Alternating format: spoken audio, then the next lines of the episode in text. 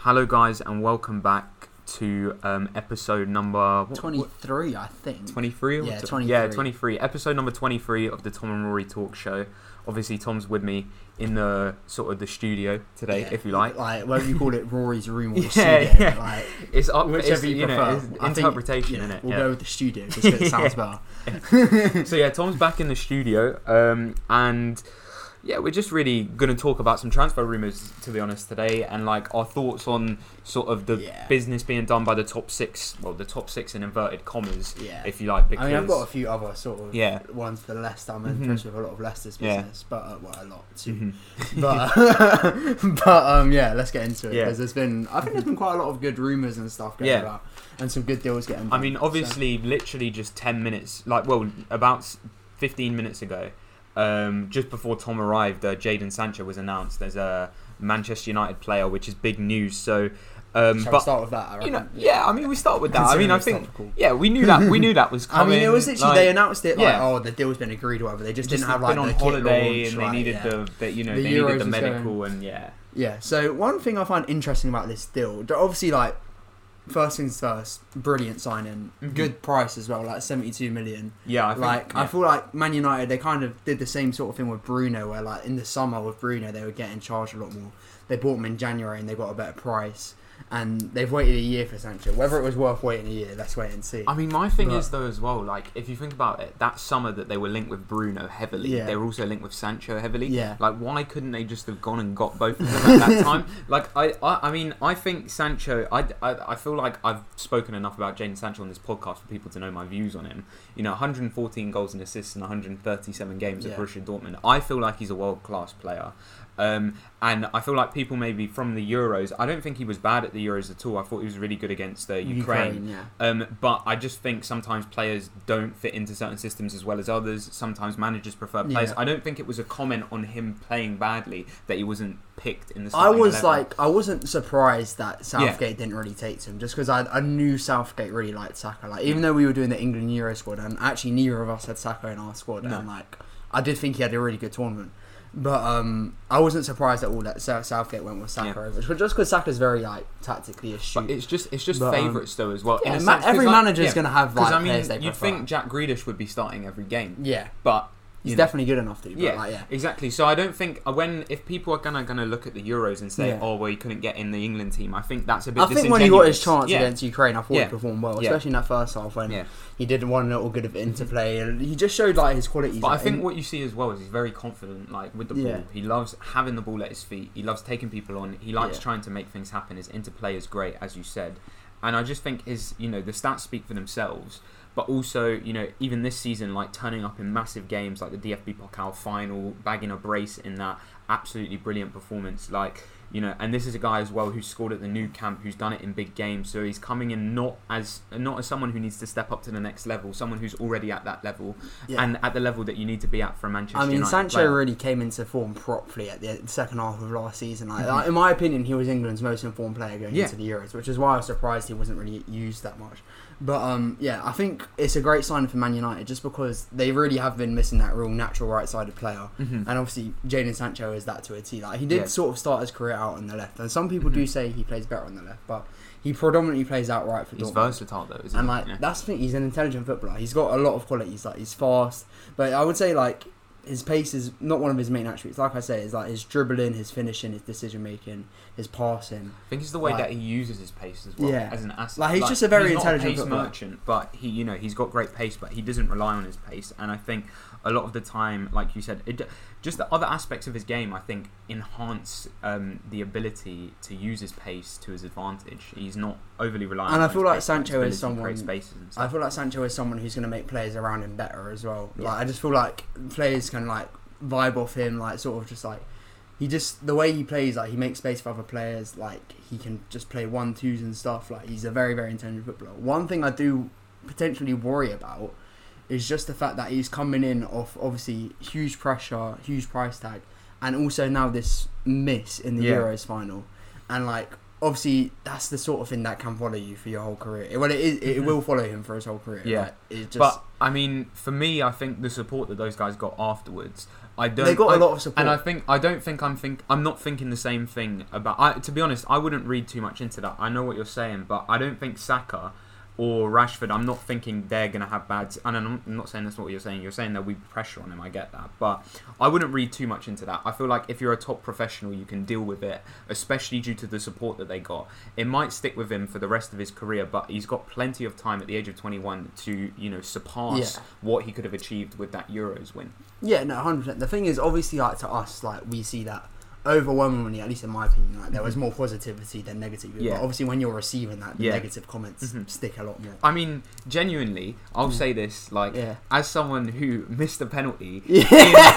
in, in, in no, like literally, the the one experience that I have that I could correlate to it as someone who missed the penalty, and what was an Cup. what was an important enough game, like you know, in in, in obviously not the Euros final. not the. Euros final by any stretch of the imagination, but in terms of my life, it was a pretty important game.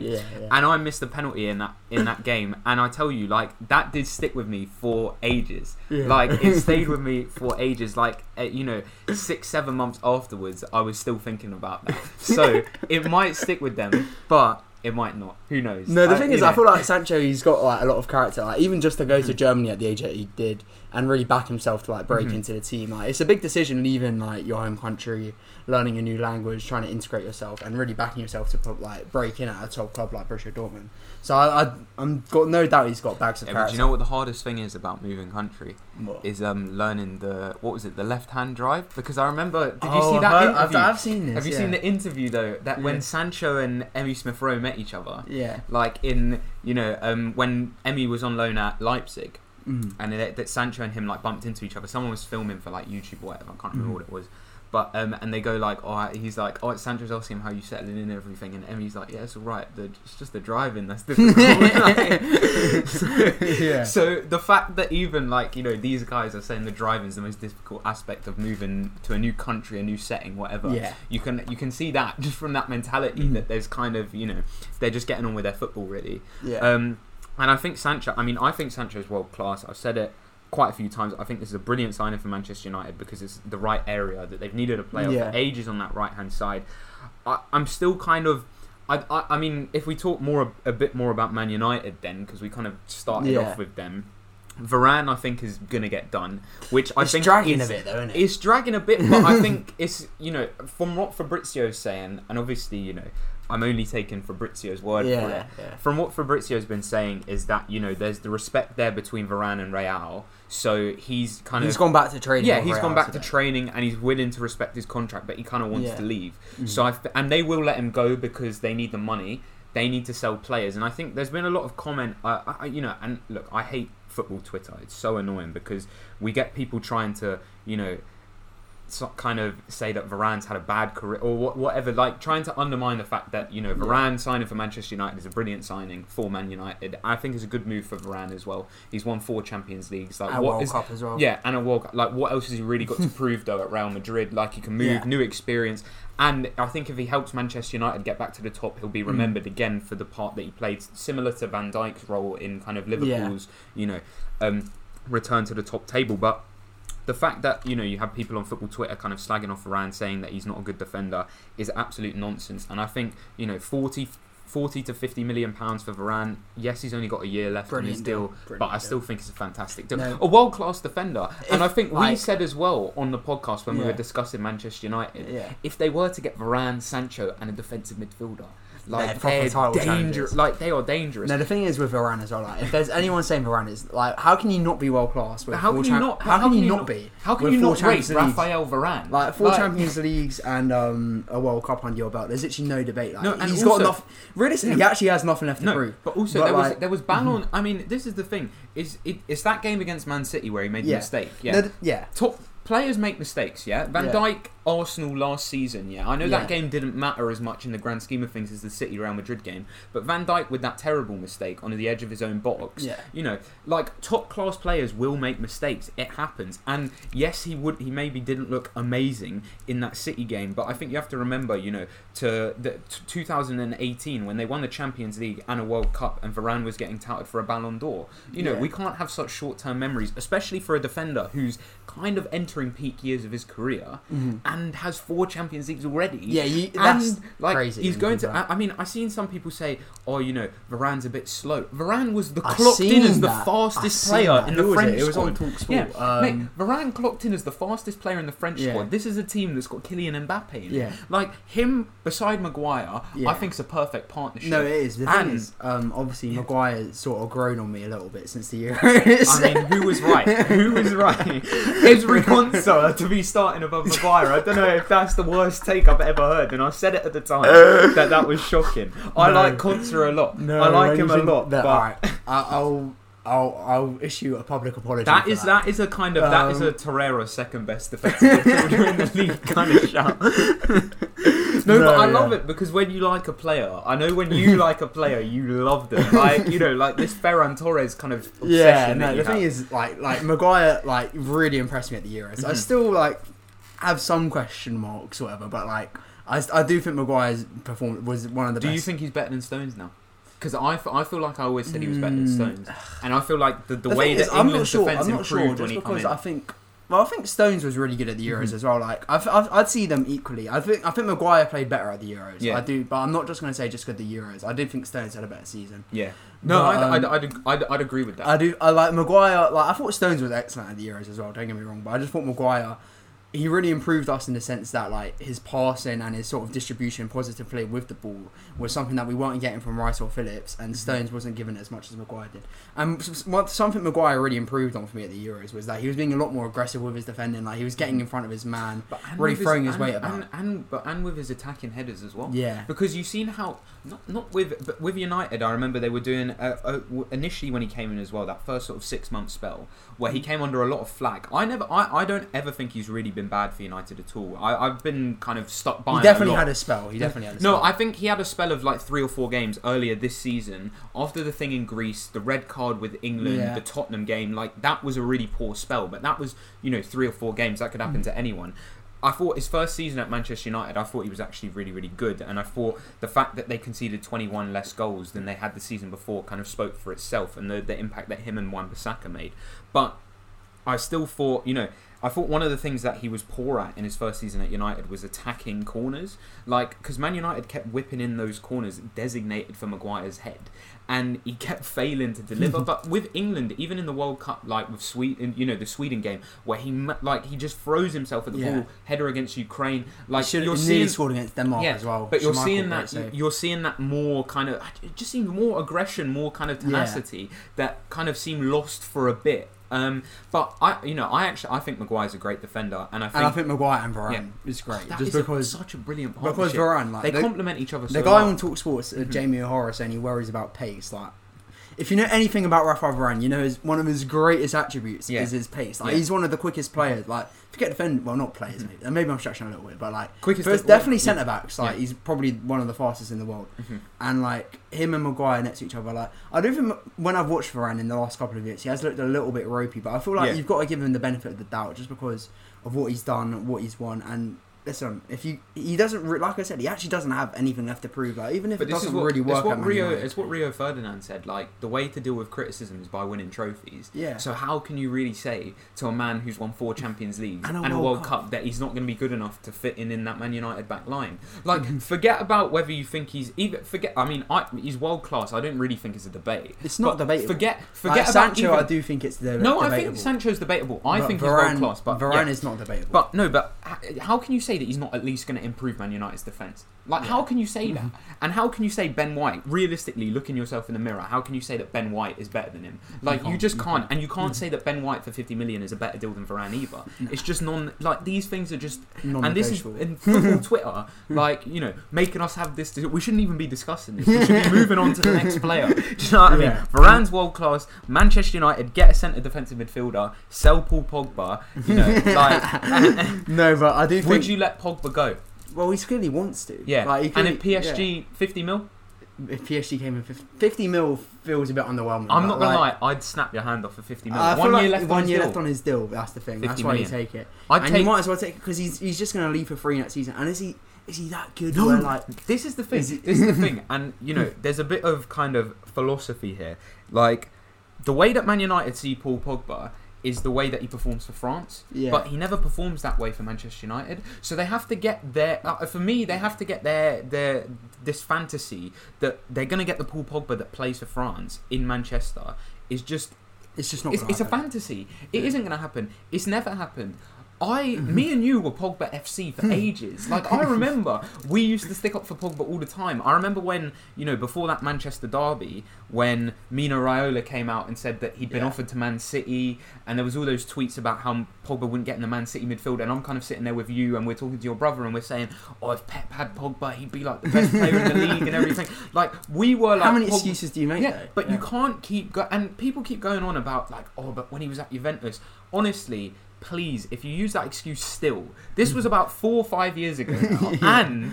Did you even watch him at Juventus? Did you watch Yeah. him at Juventus? I watched a bit of him at Juventus. I didn't watch loads of him. I watched him at the 2016 Euros. I thought he was really good. Coming to United, He's always done just- really well for France. Though. Yeah. like That's 2018 World Cup. Yeah. I thought at the Euros he was Yeah. unreal. I thought he Yeah. was on course for player of the tournament, Yeah. and then France got. I mean, that out. performance against Switzerland is Yeah. fantastic, but, But even then, he gives you the see- ball away for the third goal. Like you see, you see know. the flaws, but like I do think Pogba was basically unreal at the Euros. But And- I just think with Man United, it's never really worked I out. don't even want to be kind of. I don't want to slander him too much because even for last season for United, I thought he had some really, really good games. Like the Tottenham game, he was phenomenal. Like Tottenham Yeah. away, he was just brilliant. Like playing off the left, like mm. or playing off the right. I can't. If, I can't remember if He he played left played or right left, that he day. played off the yeah, but like, oh my god, like he was fantastic that day. But they're just not going to get that every kind of. And for me, if they, I mean, someone that I looked at that they've been linked with, the the Mirror was reporting that they're interested in this Moriba guy from Barcelona, centre midfielder. I don't know if Mm. you know much about him. I don't know. I didn't know much about him at all, but I've looked into him, and his understat graph is like better than Paul Pogba's. Yeah, And they played like I mean Moriba played about half his minutes, but even last season Pogba didn't play many minutes at all. This Moriba guy looks like a ready ready made replacement for Paul Pogba. He's very press resistant, looks fantastic on the ball, physically imposes himself in the game. Um, a wonderful assist for Messi. You know that goal against Sevilla where he tries to chip the keeper yeah, and then yeah. it's that was Moriba's assist, Yeah. the little flick round the corner, like, um, and he's come into a Barcelona team that haven't been brilliant, and he's really kind of um, imposed his authority for an 18 year old as well. Mm. And he's only got one year left on his deal, and Barcelona need to sell players. I think if United were clever, they would look at Moriba very, very closely, and they would think if we really want a Paul Pogba replacement, which I don't even think they should look for a Paul Pogba replacement, Mhm. because how do you replace a guy that you can't even fit into your team? yeah, it's true. But I think this Moriba guy, forgetting Paul Pogba replacement, just looks like a fantastic midfielder that can play as an eight, that can play maybe slightly deeper as well. I think he would be a fantastic signing. He's been someone that they've been linked with. Another name that they've been linked with is uh, Leon Goretzka. I don't know if you heard this. Goretzka's like Goretzka would be perfect. Just I just think Goretzka's one of those players. He's athletic, like he's no nonsense player, and like he's just going to be up and down. And he's Mhm. very like he's just a very solid player, and Yeah. like he's technically sound. He can get a goal. Like Goretzka's a quality pickup for anyone. I don't know why actually Bayern played a would let him lot. go. Actually played a lot uh, in defensive midfield last season for Bayern Yeah, Munich. he can easily Yeah. do that in that double pivot role for Do- Man United. But easily. see, this is another thing. So I read that I think it was in the Athletic that um, United want to play with two eights next season, and they want to play with one. they're going to need a DM if they like if they. But do do you that. think Goretzka But- could be that six? Because No. I'm, I'm, I don't think No. he can play in No, alone. he can't play in a think he can single pivot. alone, single But um, Goretzka could definitely be one of the eights. Declan Rice, uh, Declan Rice. single pivot. I mean, Declan Rice can definitely play that, but the thing is, like, they're sla- they've slapped the hundred mil price tag on. Yeah, but do you know just who? it nowhere should- near worth it. I mean, if you got hundred mil, why are you not looking at Wilfred Ndidi? No, the Like, thing I feel is, like, we like- talk about this guy every single. Time. Do you know what I think? though? I don't think Man United are going to get a DM this summer. I don't. I genuinely don't. I think they'll get Varane and Sancho, and I think that could be it. And that's a good win- good enough window for them. But but then I who? do I mean, they've been linked with Ruben Neves as well. Ruben Neves. I mean, is he not good can't enough. play in a single pivot. Ruben No Neves isn't good enough for Man United. But I have seen an interesting tweet by I think it was Rizzy United. Yeah. I didn't see it. who Yeah, um and I, I don't follow him either, but he came up in my came Yeah, up, just came up in my. T- I think it was when I was looking at Neves stuff. Um, and Neves is a guy that we could kind of dovetail into Arsenal with as well because yeah. I'd like to hear your opinion on it. I mean, I'm someone that I'm kind of. I, I really liked Ruben Neves initially, Same. and I feel like he's kind of plateaued a bit. Yeah. Like he's not really gotten much better since he Mm. initially came into the Premier League. I mean, I think one of Neves' best attributes, again, initially, was his ability to score from long range. Like it doesn't he- happen enough. but it though. doesn't happen enough. Exactly. I mean, Yeah. one of the goals I think he scored, he scored that brilliant goal against Manchester United FA Yeah. Cup, um, and I think he's technically sound. Like he's a good passer. He's you know a decent like He's, a good, long range. He's passer, a good long range but his, passer. his short range passing isn't really sharp Yeah. enough for me. I don't know. And I think I think he's like he's decent on the ball. I don't think he offers quite enough defensively to play on his own uh, No. that deep. Near. He's he's a deep line playmaker, if anything, and he's not really got enough defensive output. I think to sit by himself. And then I think if United are just signing Neves, I I just, I, I honestly don't think Neves is much better than Fred or McTominay, and I just I think Fred. I mean, I, you, Mhm. everyone again. I get. I don't get- think he's actually. I better. get, I actually I get slated. I get slated a lot for my opinion on Fred. Yeah. I think Fred is very good potentially if you have someone very good beside him. Like Yeah. I think Fred, Fred's just got too many holes in his game. Like he's just like, a bit rash. I he is. The thing is, he's he's, rash, bit mad. erratic. He is mad to watch because like. He covers so much ground. His pressures numbers are amazing. Yeah. And like his tackles, his interceptions are fantastic as well. But I just think on the ball, like even again, sometimes he looks great on the ball. Like his short passing can be fantastic. And for Shakhtar, I remember like he, He was unreal for but Shakhtar the thing is, as well, this is the thing. Like, Mm. if you think about Fred, Pep wanted him at City to play the Jorginho role, Yeah. and now you think of Fred playing a Jorginho role, and you're kind of like, what are you talking about? like, it's crazy. Like, I feel like he's been kind of he was mismanaged so much by Jose Mourinho that then he kind of changed his game a bit, and I don't think he's bad. I just think like there's too many holes in his Yeah. For him to be playing beside McTominay, Or and Ruben if Neves. Neves come in, Neves, I just don't think that's I the just right think that's so either. underwhelming. Honestly, I Yeah. like if Man United got Neves, if Arsenal got Neves, I'd be underwhelmed. Mhm. Like I, don't think they need him though now with No, this no. Lokonga signing. I th- I, don't well, think they need him. Like we'll get into that. But I think Mhm. just to close off on Man United, I think I, I do. Trippier would be a fantastic signing. I- see, I'm with you on this. twenty million. unbelievable But price. um, if they got him, like obviously Wan-Bissaka is good for them as well. I think Trippier is probably better than Wan-Bissaka. For me, Trippier starts, Well, but I think yeah. they'd probably use Trippier to kind of, and I think it gives them a bit more versatility as well. yeah, You could potentially, I, I, I mean, I'm not kind of, I'm not really sold on it at all, but could potentially see them back three, potentially Wan-Bissaka slotting in I don't right think centre back. Like I'm be- not, I'm i not personally sold don't on think Wan-Bissaka is anywhere near good enough to play Mhm. right centre back, just positionally and in like no, his positioning so erratic. um, is is like, ridiculous. He's brilliant in a one-on-one on, Mhm. in that right back role. I think right back's pretty. I don't much, think he's tall I honestly think. I, I honestly think Wan-Bissaka the only position he can really play is right back. Did you see? four. I don't know if you've seen Like- this thread on Twitter. Some guy talking about Wan-Bissaka played at CDM. and these guys are literally in the comments like, "This isn't FIFA, bro." Like, you know I mean? Like I think- Wan-Bissaka at CDM. I think honestly right back. I think right back in a back four is the only position you can get away with. with No, but Wan-Bissaka. I, I feel like But, it would um, make them more versatile in the sense that they could probably go back three. Maybe not Wan-Bissaka sliding in at right centre back, but Yeah. Trippier definitely Can play suits- wing back, Can yeah. play wing back, but he's brilliant in a back four as well, which I don't know why people are still averse to this idea. honestly, if they- they, they got Trippier, that's a great signing. That, that is brilliant But, signing. um, and I think yeah. Trippier, Varane, Sancho. Makes that is a title top- challenge. top I think window. it's title challenges. And I think, I think if you're not midfield. title I'm challengers, just worried about that midfield. I think if you're not title challengers and making those signings, then Ole's got to go. Like hundred percent. How the um, Donny van der Beek still at that club as well? Like, I mean, they've got a lot. I honestly think Yeah. just to close on Man United, like Varane, Sancho probably will be it. I don't think they'll get Trippier. Goretzka If they did, maybe. I don't think that will happen. I don't think it will happen. I- I- I honestly you know think wants. it'll You know he wants 385 grand a week.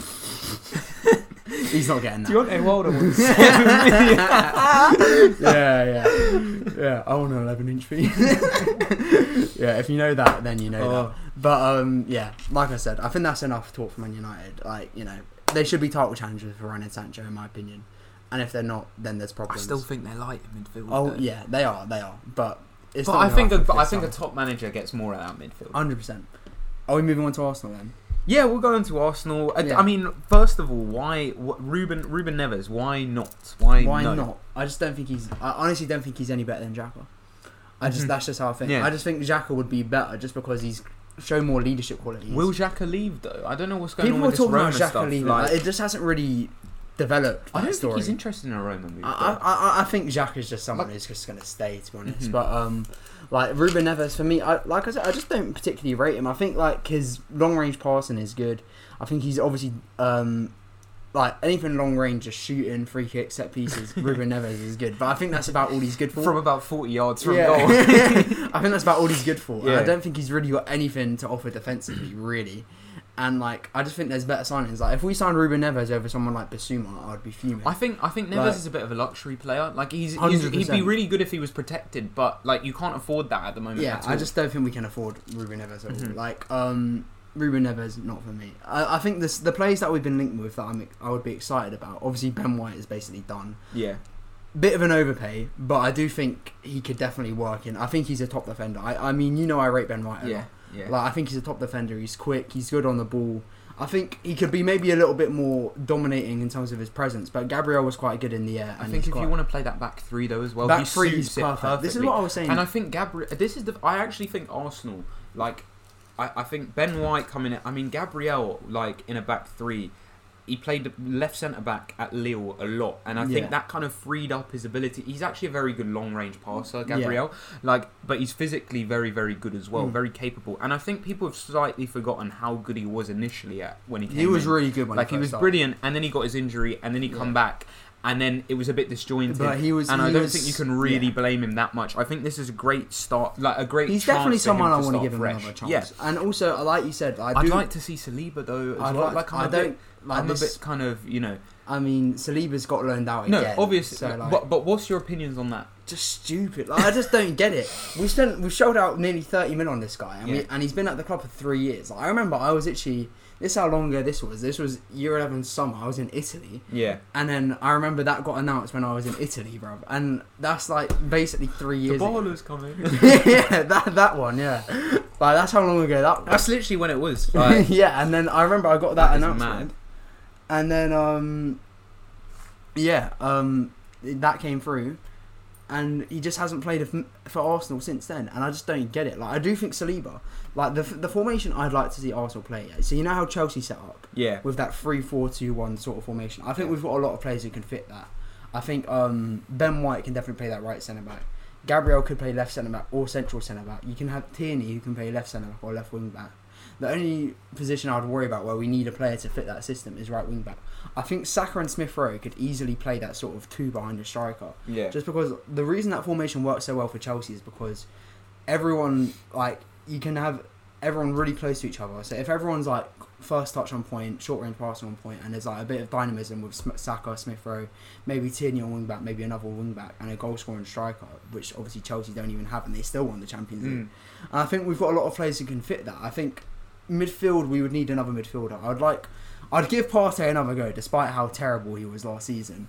But I, I do want to see Bissouma. I think that one's just gone really quiet. Like, Yeah, I I, mean that that's completely like like it's dead. It's dead. at the really. moment. Uh, we're getting a lot of Maddison links. I just don't get it really. Well, I mean, for like- me, if you just signed Emmy Smith Rowe on a five-year I just don't deal, get it. why why would you go and shell out sixty for, Like, for James Maddison? I really also, like Maddison. I think Maddison's but- quality, but I just think the injuries worry me. Well, him Um, especially. I mean, FA Cup final. I remember him coming on in that. He was absolutely dreadful in that game. Mhm. Um, no, I really like James Maddison. I think he's he's he's he's versatile in the sense that he can play as a sort of like not a, n- nowhere like not a holding midfield, but he could play across like a three in a sort of right centre mid role, and he can play in a sort of more advanced sort of number, like an eight sort of ten role. Um, so I do think he's got that versatility about him. I do think he's quite a complete player. He's got lots of good attributes no, to his game. he's very technically sound. And I think when you know, I think you saw his importance in that Leicester team as well when him and Ndidi came back into the fold this season after they've both been injured, and how Leicester dramatically improved after those two come in. But for me, if you just sign Emmy Smith Rowe on a five-year deal, what is the point in shelling out sixty mil to go and get James It's, Maddison? there's no point for me. I've actually, I actually really rate Smith Rowe. Like when Yeah. Smith Rowe first started, I was like, all right, he's had a bit of good form. Let's see if it sustains, and it did sustain. To be fair, because Mhm. I was saying Smith Rowe is good, but is he like top tier? Is he going to be an England player?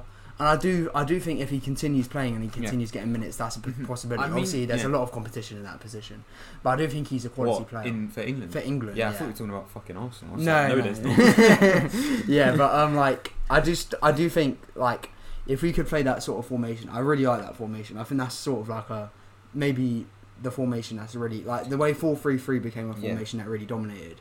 I do see that formation really dominating just because I think it covers a lot of bases, and if, if you can get really good two way wing backs, I do think that really works that formation. Who's? I mean, Emmy Smith Rowe. I do. I, I agree. I think. I still think he's a bit raw. Like you know, his his his numbers are decent. Like six goals and assists in. I think he made about twenty appearances last season. He's making about one point seven key passes per ninety, which is great. But I think he could probably improve a bit on maybe his dribbling. Um, His dribbling like, is good. His dribbling is good. his dribble numbers are quite Yeah. poor. Like, I, I, you know, I think he could probably improve on his output a bit. But I think you're going to get that from someone who's still quite raw. I, I, Yeah. you know, and I just think, again, I, I- for me, when I watch Smith Rowe, I feel like he's someone that's just got ability. Like you can tell that he's got ability, and um, he, he's kind of got that that kind of natural talent. I which, was really again- not surprised at all that Villa were looking at him when Grealish was getting No. because I think they're quite similar. Like I just obviously Grealish is better. Like, I'm not trying to say ju- that. uh, yeah, But like, I do think mhm. they're quite similar in the way that Smith Rowe he really wants the ball, he really makes things happen, and I did I do think they're quite similar. So I wasn't surprised to see that link at all. Yeah. But um, yeah, I think a lot of the the links we've been, I'd like I feel like this is probably unpopular among Arsenal fans. I'd really like Tammy Abraham. Like I think Tammy Abraham. I mean, I got Tammy Abraham written with a question mark. I, I, I, I'm a big fan of Tammy as well. Yeah. And I think Tammy fits. I just think Tammy fits the profile. If you're looking for a young, you know, Mhm. th- this is kind of th- this Arsenal kind of project with Edu Yeah. and whatever. Seems like they're looking more at targeting young players now. Yeah. Because they've learned the kind of erroneous ways of the fact that you know signing guys like Sokratis. David Luiz Lichtsteiner hasn't really did Yeah. not work Yeah. at all. So I think they're looking now to buy into a sort of project. I really like the kind of the signing of Tavares because I think one And of the big uh, Lokonga, I'm kind of a bit. I, I'm. I, I'm, I'm trying to find out more about Lokonga, but it's very hard to work him Yeah. out. I mean, I'm still got beef with him because he absolutely destroyed the Celtic um, under 21s in the UEFA Youth League back Yeah. in the day, like put in an absolutely brilliant performance. I was actually watching that back earlier, like the highlights from that. This guy, it was like for me when I've watched the highlight reel, it's one of the most impressed I've been since that Diaby performance against Liverpool Yeah, at Anfield. Like genuinely looked fantastic. Obviously, this against Celtic under 21s is not, but from then I thought like that's got he's got raw quality there. Yeah. Um, and he just he looks like he can do a bit of everything. Looks like a really good passer, quite physical, whatever. But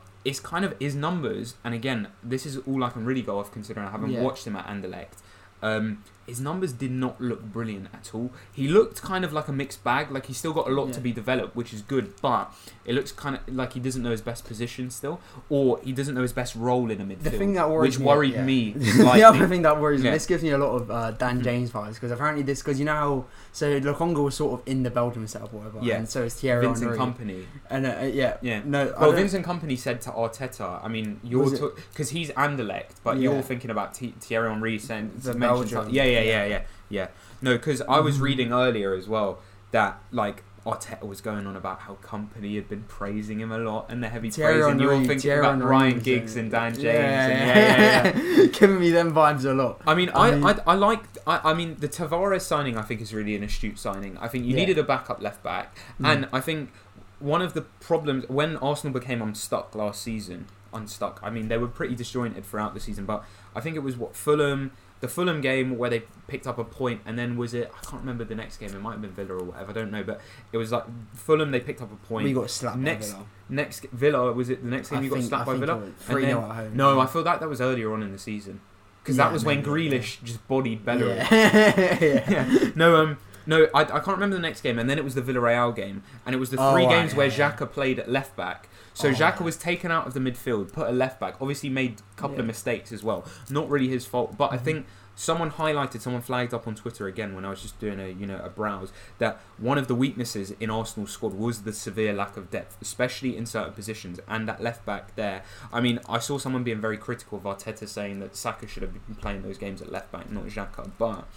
Um, I think the holes in the squad, you know, if you're patching up certain holes in the squad, Lokonga, even if he's not quite up to it, with Ceballos leaving, Torreira leaving, with Xhaka maybe on his way out, I think you definitely needed another midfielder, another body. And I think if you've got Thierry Henry and Kompany praising him, and he's not going to cost too much, and he looks promising, then 17 million I don't think is a bad feat. It'd just be mm-hmm. a shame if it was kind of, you know, Yeah, I, I- I'm not so sure, but Yeah. like, I do like the sort of profile of them signings, like Lokonga, Tavares. Like, Yeah. I'm, I'm, I'm okay with those signings, and I just feel like Arsenal just really need to freshen up their squad. Like, I feel like I'm just getting sick of, uh, sick of a lot of the players. Do you know what I mean? Like, Xhaka, how long has he been around? Like, um, oh, you, you and Granit Xhaka. Kolasinac is still there. Like, Kolasinac still at he the played in pre-season. Like, there's just like even Elneny. El Neni, like even like Aubameyang, Ainsley. Like, I don't mind Ainsley. I really like, like Ainsley. I don't Yeah, know why. like- I mean, if you're looking for a right wing back, I feel like you could do a lot worse than Ainsley you could do worse, And I feel like he was, he did really well at West Brom on loan as well. I mean, I mean, I- I, I- just feel like, like I said, I just feel like we need a fresh squad. That's Yeah. why I'd like to see like like Ben White. I like to see Tavares, Lokonga, I'd like to see. Like, I'd like to see a new goalie because apparently Leno wants But out. what about Aaron Ramsdale? Ramsdale, I'll like shoot myself if we sign Ramsdale. see, like, I see. I, I, I, I mean, again, I, I'm not. Ram, can I say? like 50-50 on Aaron. Can I just go first? Yeah. Yeah. Ramsdale, in my opinion, at least from what I saw, was the worst keeper in the Premier League last season. In my opinion, See, from I, what I saw, mean- especially in the first half of the season, people said he sort of picked up towards the second half. But like for me, Mhm. first half of the season, he was dropping clangers, and you can like Yeah. me and my brother like because Joe's obviously from like Yeah. from Sheffield, goes to Lives in Sheffield, Sheffield, like so like he watched a lot of Sheffield United games, and so did I. Like Ramsdale was dropping clangers Mhm. left, right, and centre, and I've just never been convinced by him. I'd actually prefer Sam Johnstone if we were going to sign a keeper, Yeah, like, a young I- English keeper. I mean, Ramsdale had, I think he had the second best save percentage in the league. I know he's facing a lot of shots, but he had the Hmm. second best save percentage in the league.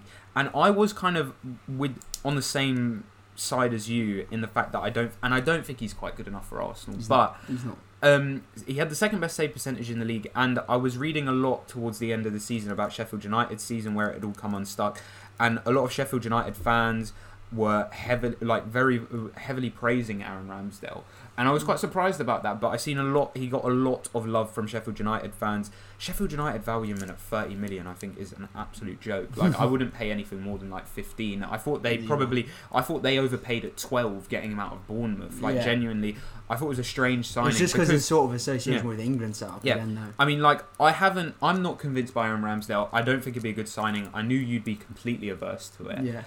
Um, in terms of goalkeepers, you know, I don't know. I mean, I feel like Tottenham signing Gollini is a really, really good signing. Like And- I said, I actually think Sam Johnstone's a good Yeah. keeper. Like from what I've Mhm. seen, he's a good keeper. Like, and I know it's just like training vids, but like I, Sam Johnstone's always pulling off good saves in like the England training vids or whatever. but like besides that, like Yeah. I've actually watched him as well. Like he's Yeah. a, he's a good keeper. Like if we were having to replace Leno, I'm not sure. he was like, in a lot. Of, uh, he was in a lot of people's uh, team of the years actually. Yeah, like I do. I do think Sam Johnstone's a good goalkeeper. Mhm. Like I, if we signed him, I'd be pretty happy with that. Like, he shouldn't be too much because West Brom got relegated as well. Yeah, But again, it's just this sort of association with England. It's just going to bump his price a bit. Mhm. but, But, um, Dharmesh Dharmesh Sheth did hint that there was going to be more business done at Arsenal. There, I think there's Yeah. gonna be quite a lot. There seems to be a lot of money just from like the rumours that were going around. Like we were getting into Locatelli as well. Yeah, I mean, Um, Locatelli would be a great signing. Locatelli would be, a great sign. But he great doesn't want signing, the move. But like, I don't think he really wants to come, which kind of puts me off a little bit. But I don't think But- he's kind of. I mean, I, I think that Arsenal have kind of gone a bit. Um, they they're getting cold feet with that as well because I feel like they know that Locatelli doesn't want to move either. Yeah, So they're a bit. They only. I mean, Edu did come out and say they only want to sign players that want to play for Arsenal Football Club, which I think Yeah. is. I it's think very important. very sensible Yeah. as well. Yeah. Really, like I mean, you should really be doing that. That you should really only be doing that anyway. Yeah. But you know, we know it that doesn't some always happen. Thomas Partey. Partey just clearly, it's so clear he doesn't want to be at Arsenal. Like it's a joke. Like I've been saying. this Imagine for missing out on that that league winners medal as well. Like, yeah, he missed out on a La Liga as well. But yeah, um, like I said, the sort of players we've been linked with, like um, Ben White, I'd be very happy with. Looks like it's going to get done. Like it's going to be an overpayment, but I do think in the long term he'll be a good defender for us. And I think like if we can have Ben White and Kieran Tierney as two sort of like staples of our back four, maybe Gabriel if he proper develops as well. I think Gabriel. I think Gabriel is really is a class defender. I really do. I just think. I think he had a know, bu- he had a bad second half of the season, Mhm. but I saw enough in the 1st Mhm. half to know that he's definitely got but his time. about him. His time at Lille as well. Like he was on it. Like Yeah. he was fantastic at Lille. And again, you know, everybody talking about people like Sven Botman, like Yeah. from Lille this season. You know, Gabriel for me had a better season. You know, the season before. I know Lille won the league, but Gabriel was immense. Like Mhm. absolutely immense. Sven Botman was by all accounts very good this season, but playing again beside Jose Font, who I've seen on someone's top five centre backs in the world list. Probably which- Jose Font. yeah, but that was that was a very kind of questionable list, and I. Oh no, it's you know, not Font, is it? It's Lovren who was like, oh. Lovren, Lovren said yeah that he was world class. For some reason, I just like Yeah, yeah. yeah. they associate kind of. as- I mean, I feel They like they both kind of. for Southampton. Yeah. don't they? and they're like Yeah. kind of look similar. I mean, but- Font was so underwhelming after he left Southampton Yeah. when he went to West Ham. I remember he was linked with Man United for ages, and then he kind of you know plateaued, and then went to West Ham. He was shite there. Went to China, was met, and then has done very well at Lille. But I Mm. feel like people are very very reactionary these days. You know, if you're Yeah. calling Jose Font a top five centre back, I mean, this was this was a guy as well who was saying Varane, uh, Varane and Ramos are not top ten. So you know, Pretty silly. Yeah. But um, yeah. Just to close off on Arsenal, I guess like. I'm pretty happy with a lot of the sort of profiles you've been linked to. I, like I said, Tammy Tammy. Abraham. I would, I'd actually really like Tammy Abraham. I think like from what he's done with Chelsea, like he can clearly score goals. Like maybe he's a bit erratic with his finishing at times, but like I do think I'd be quite excited if we could have like players like Tammy, Saka, Smith Rowe. Actually, Pepe played well last season as well. I won't forget Pepe. Like he did play one of our better performers last season. But I do think in that sort of way I'm envisioning our setup, I do think Saka and Smith Rowe sort of fit that sort of two behind a striker Mhm. better, just because they're a bit more technically sound, and I think that's something you want from that formation.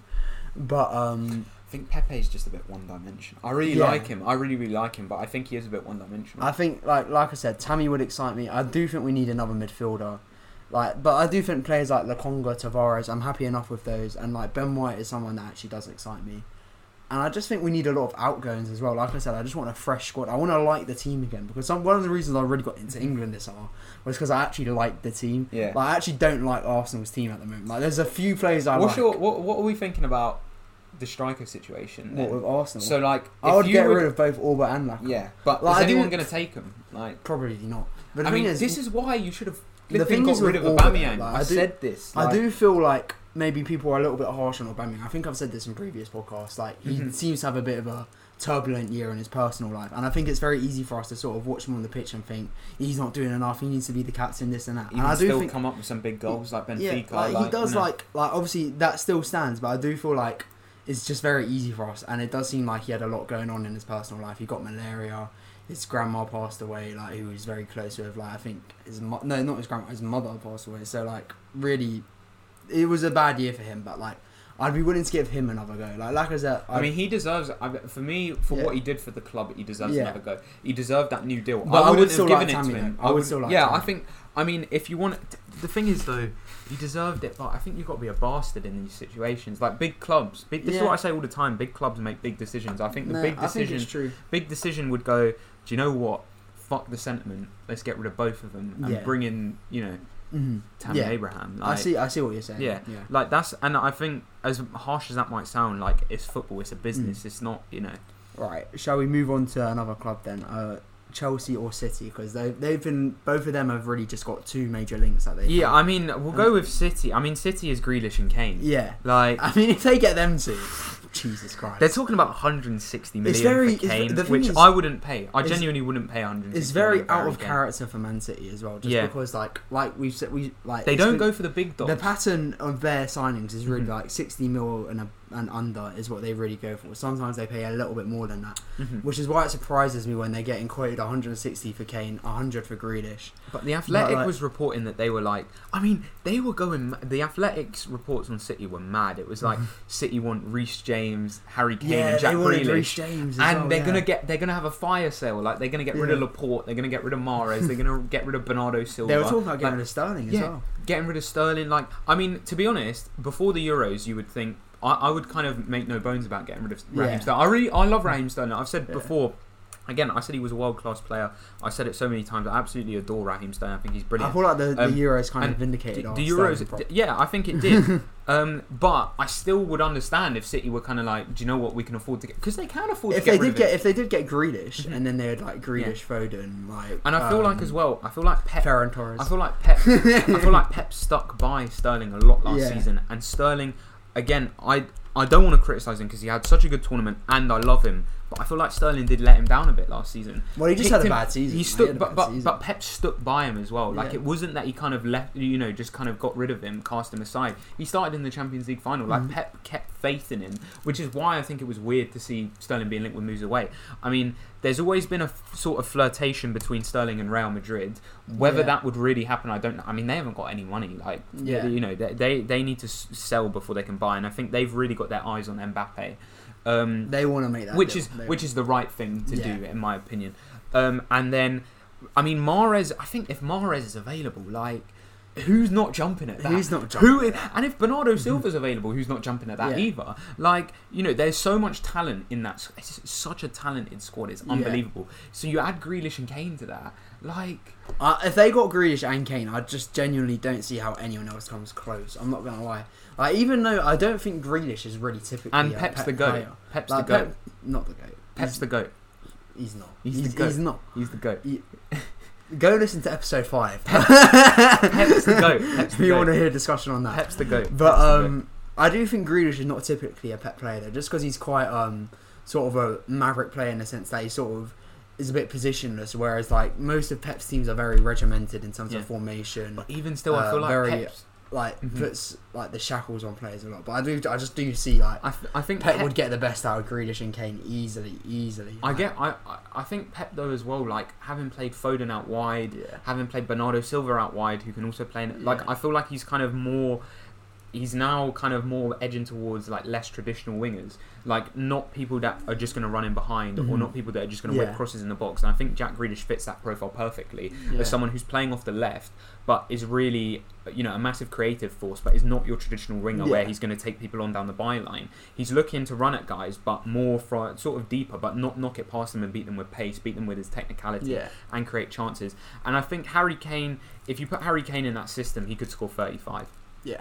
Easily because he doesn't even have to do this is I mean people talk about Harry Kane's creation like uh, as such a great aspect of his game which it is, Thirty-five but all comps, though. but- by the way, I but he doesn't- Pro. he doesn't have to he doesn't have to create though at City like he doesn't have to drop deep he doesn't have to create all the chances are going to be there for him on a plate. like this uh, honestly I think he could hit 35 in the Prem at City like no joke I think he could with Jack Grealish and potential I, I mean I don't know how this City team's going to look next season I'm, I'm so excited to find I out don't know if they would get both. Though. Do you think they'll get both? that's literally 260 million if they're getting both. Surely they've broken financial fair play. Do they give a fuck? Like, do they care? These look, it, after the Super League, who cares? you know I mean? You can do true. whatever you want. There's no rules in this game. Like, all's fair in love and war and football. Like. Yeah. like personal terms apparently been agreed with Jack Grealish as well. Grealish just I would love to see that, ju- especially for Grealish, just because I think I do really rate False Grealish on Jack that. Grealish. Um, but I do, I do, I just made like a like a face there, like that would be unreal. But um, no, but I do Kevin like De Bruyne and for Jack Grealish, for Grealish in the and Kane. yeah, team. Like I think both of them, like I would say they're England's two best players right now in terms of just pure like talent, everything. Ability. just everything. Like I just think those two are players where they just deserve like Now, do you know who's trophies actually and they having- just deserve Do legacy. you know who's actually having the la- the last laugh though? Who? Is Gary Neville when he talked about the importance of Harry Maguire. Yeah, Like he's actually having the last laugh, you know. Listen to And when he talked about how Southgate was a genius and Yeah. he was he was one of our best attributes as a Yeah. squad, and everyone kind of turned around and mocked him, including myself. Gary know. Neville knows Like- what he's talking about, mate. He knows what he's talking about. I yeah. still think Southgate probably got a few calls wrong in the final, but I thought I, I, I thought he got the final wrong, but Yeah. you know, is what it is. Ah, but it's Still not over it, but Yeah, it's like oh, you can't criticize him, but like you know, no, you can criti- You Yeah. can't say sack him, but you can criticize him. That's what I Mhm. would say. You can't say sack him, like you just No. can't. You but just anyway, can't. Man City, Pep's the goat. They're gonna win the league again. They're finally gonna get this Champions League as well. Like you know, I just don't know, like the way, like the way PSG are looking. I actually had, PSG. I actually had. PSG. In Oh my, my notes there, days, PSG. Did you see that thing? If they get Paul Pogba, you mu- like, like even if they don't get Pogba, I like, don't even care. Who cares like- about Pogba? Like, Forget do you see um? So that formation I was talking about earlier in the three four two one. This is how PSG could set up that season. Donnarumma, unbelievable goalkeeper. Like Mhm. especially from the Euros, I just thought he was. They're not going to play a 3-4-2-1 though. They're Portugal play a four. four I would Portugal play a imagine so, but like this is the way that they could set up. It was like Mhm. I don't have it here, but Yeah. like I just remember it was like back three: Marquinhos, Ramos, Kimpembe. Mhm. Then you have Verratti and Wijnaldum Nah, maybe you in have, that midfield. have, have Marquinhos in the midfield. or you just play four two three one. That's what I'm saying. Yeah. You play a 4-2-3-1. You have a double pivot. Marquinhos in that centre defensive midfield role. Yeah, Kimpembe beside Ramos. You'll Yeah. forget they even have Hakimi. Hak- they have Hakimi. Oh my god. They signed Hakimi. Like Hakimi. That is probably one of the best signings. Honestly, if if if PSG don't got- win the Champions, They've got they've got um thing Diallo who can play at left back Yeah. or centre back, very adept in both they've of got those Bernat roles. as well. Like, But now, I mean, if they got a top quality left back, like if they went and got, for, I mean, let's just say for argument's sake, like they're not going to get him, but if they had someone of the of the ability of Tierney or Robertson, I think, in that in that even back even position, someone just like Luke Shaw, Ben Chilwell. I mean, Spinazzola was yeah. good at the Euros. You don't want to be Yeah. that like tournament Well, signing. but you go- like, you can't touch him now as well because he's done his didn't oh he yeah, do he his did ACL? his ACL. Yeah, Yeah. no, you're right. Yeah. Yeah. So um, no, but I mean, I The way that PSG are looking though, if they don't win Champions League, then something's gone wrong. I mean. Poch as well, like Poch at the wheel. Yeah. Think about it, 4 2 3 1, like back to the Tottenham 16 17 days. Front, front- front three, Neymar, Mbappe, Di Maria. I know they've had it for years, but like Jesus Christ, that is unbelievable. Even then, they've got options. Like, you Yeah. could call in Mauro if you really wanted to. yeah, Like, you'll forget, people forget about Mauro. Like, PSG are so stacked. If they don't win the Champions League, and that midfield, something's gone like massively wrong. Gini, Verratti, Marquinhos. Paredes, Marquinhos, unbelievable, unbelievable.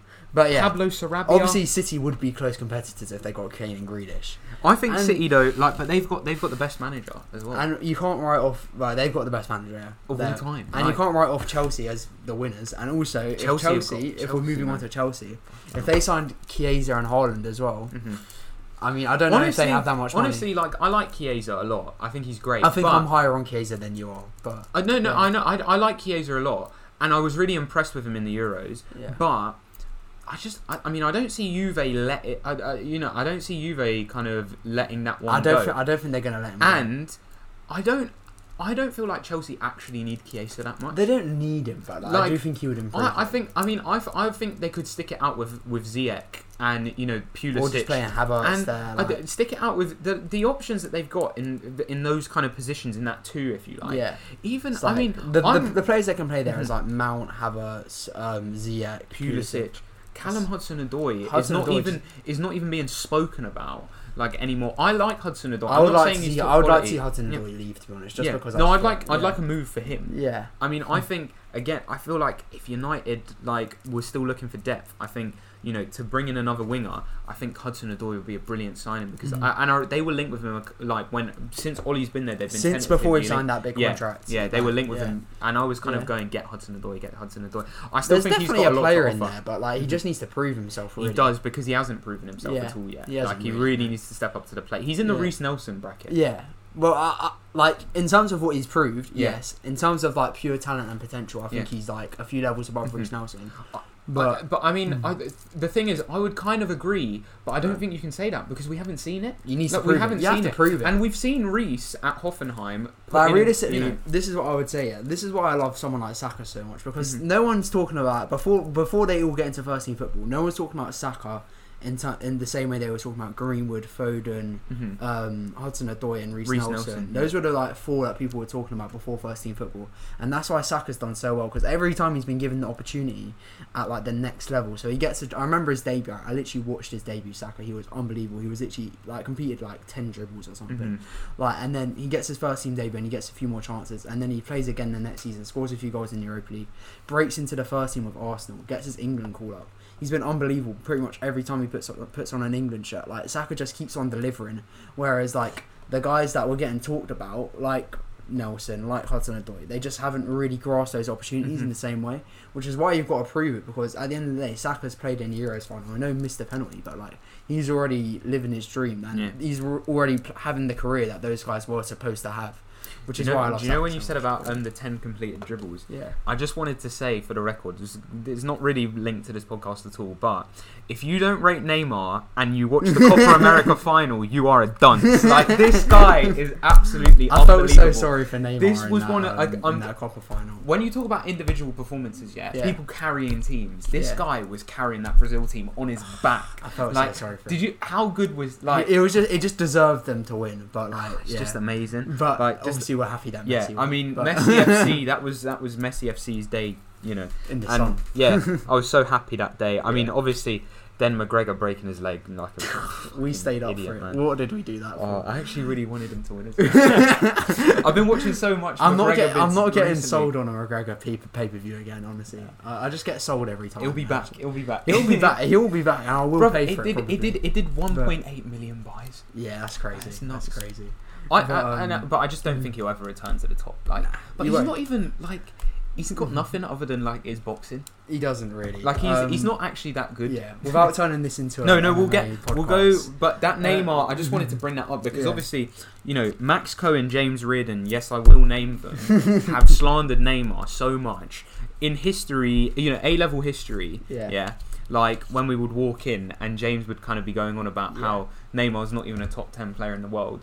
Honestly, Neymar could be the best in the world next season. Like, don't d- Uh, don't the thing kind is of. with Neymar, yeah, Mhm. like, he just doesn't play enough to like. Actually Yeah, I know. Be called that. He's like But he like- comes out, he just comes out, drops a masterclass, and then goes go goes goes off for his sister's birthday for a couple weeks, Yeah. you know, and then it's like comes back and he's just like turns up, doesn't care, completes 19 dribbles in one game against Atalanta, misses a few sitters but doesn't give a shit. Do you know what I mean? he just doesn't play Bayern, enough. Bayern yeah. Munich, like the game against Bayern Munich, Yeah. where he's just dancing around the pitch like Copa America. He just doesn't care, but he's incredible. Speaking of dribblers, like I know I don't. and I've seen someone say today as well, like Neymar. Oh, he's so overrated. Like he But is. you get that all the time, honest, though, don't no, you? but like people saying, oh, he's not even like kind of close to being like, what this guy Neymar, man. I just want him to achieve so he can actually be like cemented top ten yeah. players in, of all time. Yeah. Because I just think he's so good, comfortably the third best player of his generation by a mile, closer to CR7 than CR7 is to Messi. Ooh, Easily, Not for me, Easily for for me. me. I'm not even. that's Rory. I'm that's not even me. joking. Don't, don't I'm not even. I'm not even joking. But um, Closer without, to without CR7 than CR7 is to um, Messi. losing too much focus, uh, Haaland to Chelsea. What do you think? First of all, would it get done? I just don't. Is it a good signing? Well, yeah, it's a good signing, but I, I mean, Haaland's just an absolute beast, isn't he? yeah, It was that Sevilla game, the Champions League Yes, this season, yes, where yes. he dunked on Jules Koundé, who you know hasn't really been seen since. Like, Yeah. you know what I mean? Seventy mil, and then it was like forty Yeah. mil to Tottenham. You know, is that Angel Di Maria quote? Like, you thought you were doing well, and then you're linked with Tottenham. Like, Yeah. I think that put Jules Koundé into perspective. No, well, in all seriousness, Jules Koundé, good, probably a very good defender. I haven't seen enough of him, but I've never been impressed. By honestly, him, yeah. probably very good because he's been very highly rated, and like a lot of the journos in a lot of the Spanish journos who do a lot of you know do very in depth articles. I love reading them. Very very highly rate um, Jules Koundé, so I'm willing to take their word for it. And you know if he's got in the squad, the French squad ahead of Upamecano, ahead of the likes of you know the Konatés, there is definitely a player in there. However, but Haaland dunked on him. Haaland absolutely ruined him, and Yeah. um, what's the guy who plays beside him called now? I can't remember his name. Tor- no, that's Villarreal. Uh, I forgot his so name. so annoying. Diego Carlos, that's Yes, his name. yeah. Diego Carlos, who's, who also had been very, very good for Sevilla. Yeah. Actually, who I thought was probably the better out of the two of them when I did the profiles, when I watched a bit of them. I thought Diego Carlos was probably a bit better than Koundé. But, I mean, Haaland absolutely ruined that defence. DFB Pokal final, run RB Leipzig's defence ragged, scored two, was brilliant. Him and Sancho together, fantastic. Um, you know, Erling Haaland, what more is there to say? His goal scoring record speaks for itself. He's Yeah. done it everywhere he's been. He's going to cost 175. They're talking. that is absolutely ludicrous. Wait till mm. next summer, get him for 60 or whatever his release clause Yeah. is. Just wait. You've got, honestly, people will slate me for this. You've got Timo Werner. Keep Havertz could play there. Havertz can play that. They like, do have honestly, Tammy Abraham They got as well. Tammy Abraham. They've let Giroud go. Like yeah. I feel like Tuchel as well. There's a lot of talk about, oh, you know, Tuchel wants another striker. Tuchel, but I feel like he's stuck by Werner a lot, and he Mhm. seems to have belief in Timo Werner. Like I don't think they're completely absent of belief, and I don't feel like Chelsea are going to give up on Werner straight away. So I think at least wait till next summer with Haaland. 100%. For me, I mean, I've seen them linked with Lewandowski. That would be the one. I mean, Lewandowski is again. I, I mean, I've said a lot about Lewandowski. I think, you know, Messi will probably now get the Ballon d'Or, and I want Yeah. him to get it. He deserves it. I want him to get it. I, I don't think it's really very close. I'm not gonna. Lie. I mean, I think it is just because I don't think Mhm. now because of the Copa. I think Messi's edged clear, and because of the, but I think Lewandowski scoring 40 goals in 28 Yeah, games no, and breaking Gerd Muller's goal scoring record. yeah, no. I think is a massive achievement, and actually winning the title with Bayern. Forget you know the Bundesliga, whatever you can say. It's a one-team league. I don't really care because Messi didn't win anything domestically um, of note, and you know Bayern, by all accounts, you know were fantastic, flawless in the Bundesliga. Yeah. And Lewandowski scoring 40 goals in 28 games is just absolutely ridiculous. I mean, if Chelsea breaking got Gerd Lewandowski, record. I think they should go for Lewandowski. 30 million for a guy who is still absolutely 30 million? 30 million for a guy who's Jesus. absolutely outrageous still. yeah, The best striker in the world. Yeah, He's Yeah. like for me, like I love Harry Kane. I think Harry Kane's fantastic, but he's not as good as Lewandowski. Mm-hmm. I would say I wouldn't say easily because I do like if you look at Mbappe as a striker for me anyway. Like I just Mhm. think Mbappe for me would be. I, I, I just feel like I would- Mbappe's a forward. Like I wouldn't. Yeah. He can play yeah, like, he's very. Kane and. Lewandowski are more classic number nines, Mhm. and I do think Lewandowski, you know, he, you just can't deny him. Like you said, forty goals in twenty eight games. He's just absolutely clinical, and he is good with his hold up play and his inter- interplay. Not quite as good as like someone like Harry Kane, in my opinion. But I don't think But, he needs um, to be I because don't think he needs to be I just feel because like. he scores more goals. But also, I just think it, a lot of people read he into. does his job. Though. He does his job. but a lot of people read into as well the fact that Harry Kane's interplay is so good, which it is. But I think you even see at England when he doesn't have to do as much of the interplay. yeah. Like you, I don't think he looks technically as brilliant as he does when he's with Tottenham. But that isn't a criticism of his game. It's just more. I feel like Tottenham's inability to create means that Kane has to be more sort of uh, efficient with his creativity. He has to drop deeper, and so that maybe looks makes him look technically better then someone like Lewandowski who doesn't have to do as much on the ball as Kane does. Lewandowski can stay around the penalty box a lot. But I think one of the one of the games that I was blown away by Lewandowski's technical ability was actually the 7-2 against Spurs. Yeah. And you see the way that he just the way that he caresses the ball both into the corners, but when even his touches, they're just fantastic. And the way that he uses his body and every, I mean, Lewandowski absolutely brilliant. Enough said. Forty goals in twenty eight games. I would go for Lewandowski over Haaland. Honestly, like I'd go for Lewandowski over Haaland, especially if, if it's you're getting thirty quoted, mil. if you're getting quoted 30 mil. 175, And I think I think Bayern. I still think Bayern would be interested in Timo Werner, no doubt about it. They long held interest when he was at Leipzig. I think it is a different ball game, the Bundesliga and the Premier League. Not, I'm not saying that that's. I'm, I'm, uh, I'm not really commenting on the on the quality of the leagues. I just think it's different tempos, it's different styles. I think Werner's game would suit Bayern Munich down to the ground. I think if you're playing a fluid front three, which is what they've tended to do with obviously Coman, Nagelsmann, Gnabry, Nagelsmann as well. Loves Werner. loves Werner. I think it would make Mhm. a lot of sense for me if I was Chelsea to go in and say, do you know what? We'll give you we'll give you Timo Werner if you let us have Lewandowski, Yeah. and then next summer go in for Haaland. And you know because Lewandowski's not got loads of years left, Mhm. pay 30 million, get the best striker in the world, and add him to the best team, if you like, in the world. I don't think they are, but, But they've they just won the Champions, Champions League, League, so you know. I mean, they've been linked with this uh, Moriba guy from Barcelona as well, who I genuinely think, I mean, having looked a bit at the numbers, having read some stuff, having watched a bit, looks like he could be a fantastic player. Wouldn't read too much into it because he's, you know, 18 and but um, again, and I don't really think they need a midfielder.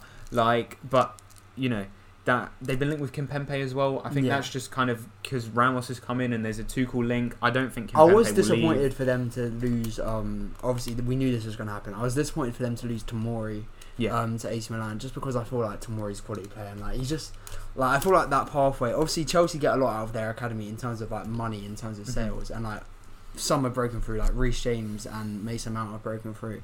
but And, even like, Reece James. It's a, it's a great academy for breeding like first team footballers and like breeding them for professional football. Like, but I don't think they always get through to Chelsea. Like Reece James and Mason Mount have got through, but also another guy they've sold, Marc Guéhi, who was really Yeah. good in the Championship last season. He's gone to Palace. yeah, Great move for him.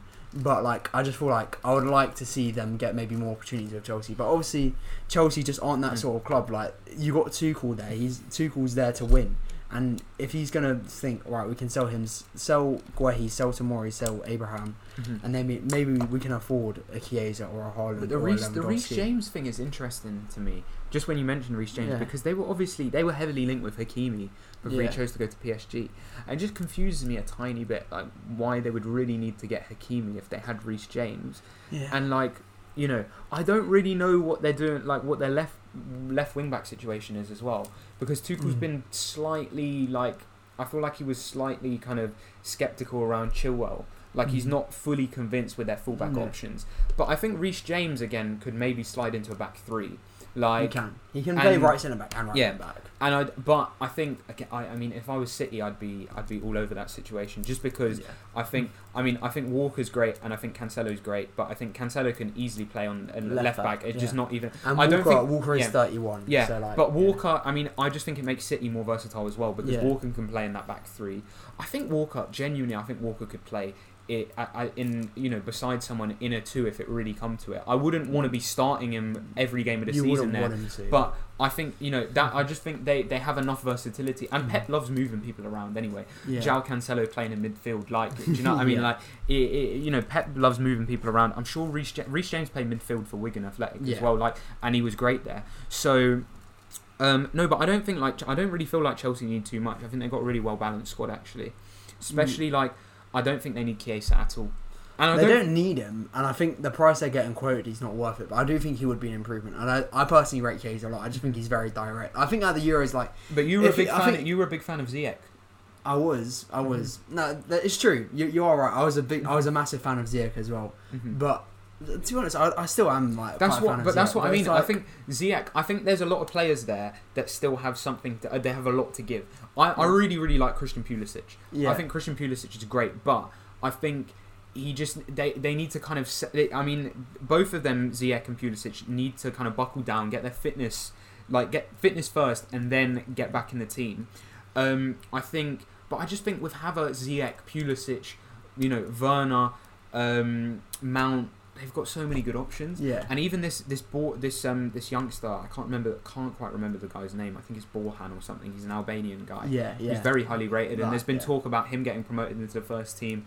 Callum Hudson Odoi, like They've got. I just think they have enough options that chasing Chiesa for me is pointless, genuinely, because I don't think Juve will let him go unless you're paying an extortionate fee, Yeah. and I don't think he's worth an extortionate fee. Not to Chelsea just because of the options they have. I, I just think in general he's not worth an extortionate fee. Like he had a really good Euros, but I don't. He had a good season at Juve. His season was. See, the thing is, his numbers aren't fantastic, but like he is like one of those. You shouldn't always judge watch- players- From, yeah, from when I watch no. him, like I just see like the way he's so direct. His dribbling is very good, and like I just wish Italy would have played him a bit more in the group stage as well, Mhm. just because like. If he would have played in the group stage, he probably would have been a bit more nailed on for like team of the tournament status and stuff. Mhm. But he did score big goals in the round of 16 and then against Austria. Spain as well. Yeah, So um, yeah, brilliant player. So his goal, But his goal against Austria was so well taken as well. His goal Yeah. against Spain was fantastic Yeah. too. Like, um, he was brilliant at the Euros. But um, yeah, no, Chelsea don't necessarily Mhm. need it. They don't need a lot, like you say, but like I do think a little bit more reinforcements, and then because they should really, in my opinion, be looking at the league this Mhm. season. Yeah. So I mean, should we move on to Tottenham? we can do. yeah. Tottenham are actually a team that I think are doing really well at the moment. You know, Yeah, well, I mean, Son, this Bryan Gil signing. Son signing a four-year Yeah, deal today, that's I think big, is, is, that's is big. Yeah. Um, Bryan Gil, who again I've watched kind of fleetingly, very good close control. Yeah. Um, typical Spaniard in the sense that he's quick, dynamic, Mhm. um, very, very good. Clo- his close control is fantastic. His dribbling's great. Creates a lot of chances. You know, 2.1 key passes per 90, 2.7 dribbles per 90. So again, very good on the ball. Seven goals and assists in 2,000 minutes isn't amazing, but he was playing for Eibar last season. Um, and he's very, very highly rated again in Spain. Said to be the most promising youngster outside of La Masia and um, Real Madrid's academy. Um, so and swapping him for Lamela and I think what like a twenty million pound fee is very, very good business. Is Paratici showing you know the difference and the impact that a director of football with a vision can make? Because- You know. Bringing in bringing in Gil, I think is, is going to be a great signing. yeah, Bringing in Gollini, I think is brilliant. I mean, honestly, I think Lloris has been such a liability for about three years now. Yeah.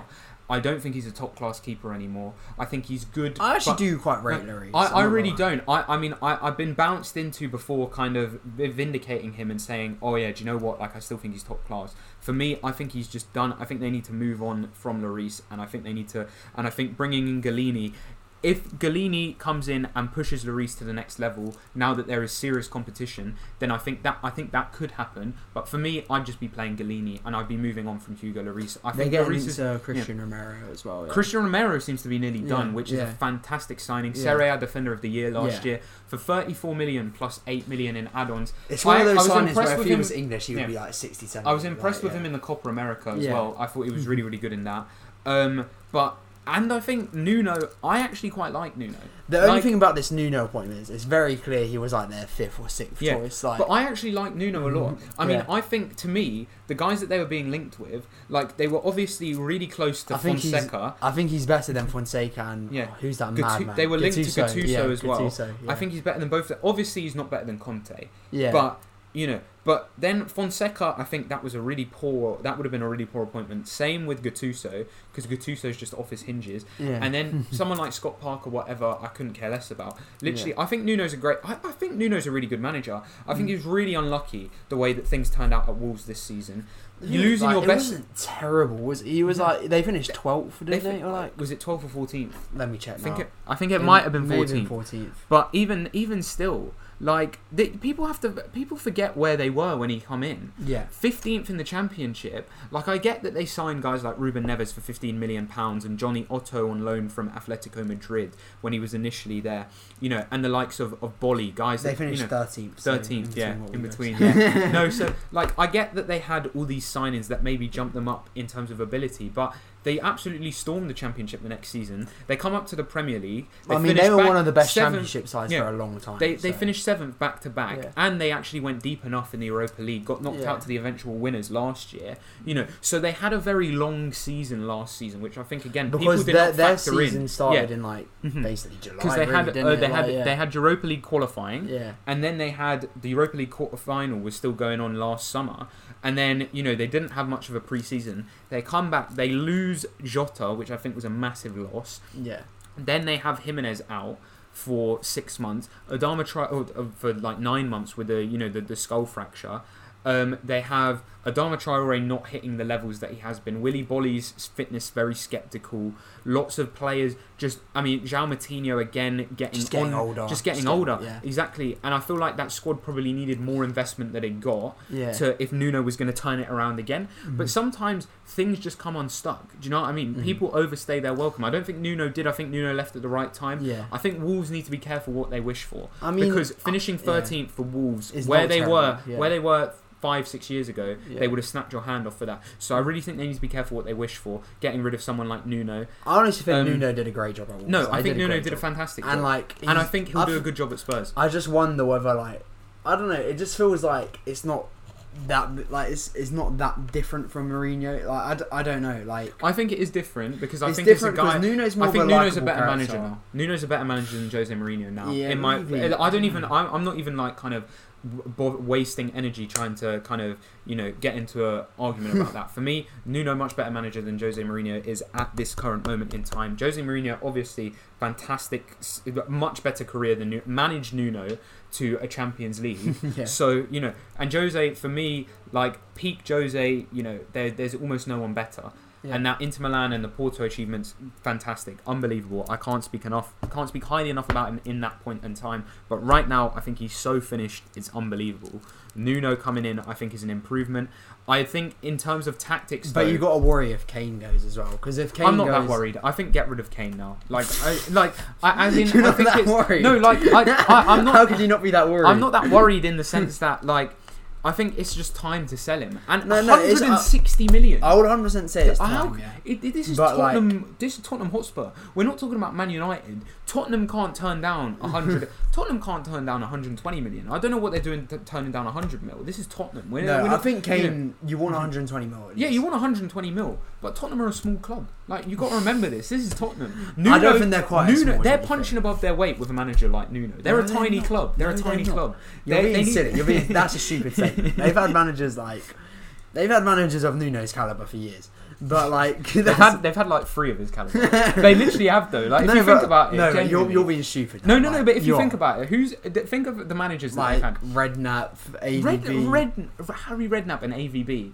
Like yeah, they're they're no worse than Nuno. they are, in my opinion, they are. Like Why? what Nuno's achieved at Wolves is outdone What, what, Redknapp achieved. achieved at Spurs. Red, okay, Redknapp did well at Spurs, but like, do you know what I mean? Like, I I, think don't Nuno, get why yeah. Nuno is better than those hmm. guys. He's, he's I, I feel like I feel like Nuno's achieved mm-hmm. have at least matched them. Like I think Redknapp was good at Spurs, but like you know, like no, that's what I'm saying. AVB that's, I don't think you AVB can say that. No, but I Spurs think Nuno. I think Nuno. Genuinely, I, I do think is a really good appointment, and I think just because I mean, taking over from Mourinho, I think like Mourinho tends to kind of is like a cancer for a club, like where, especially when he leaves, like.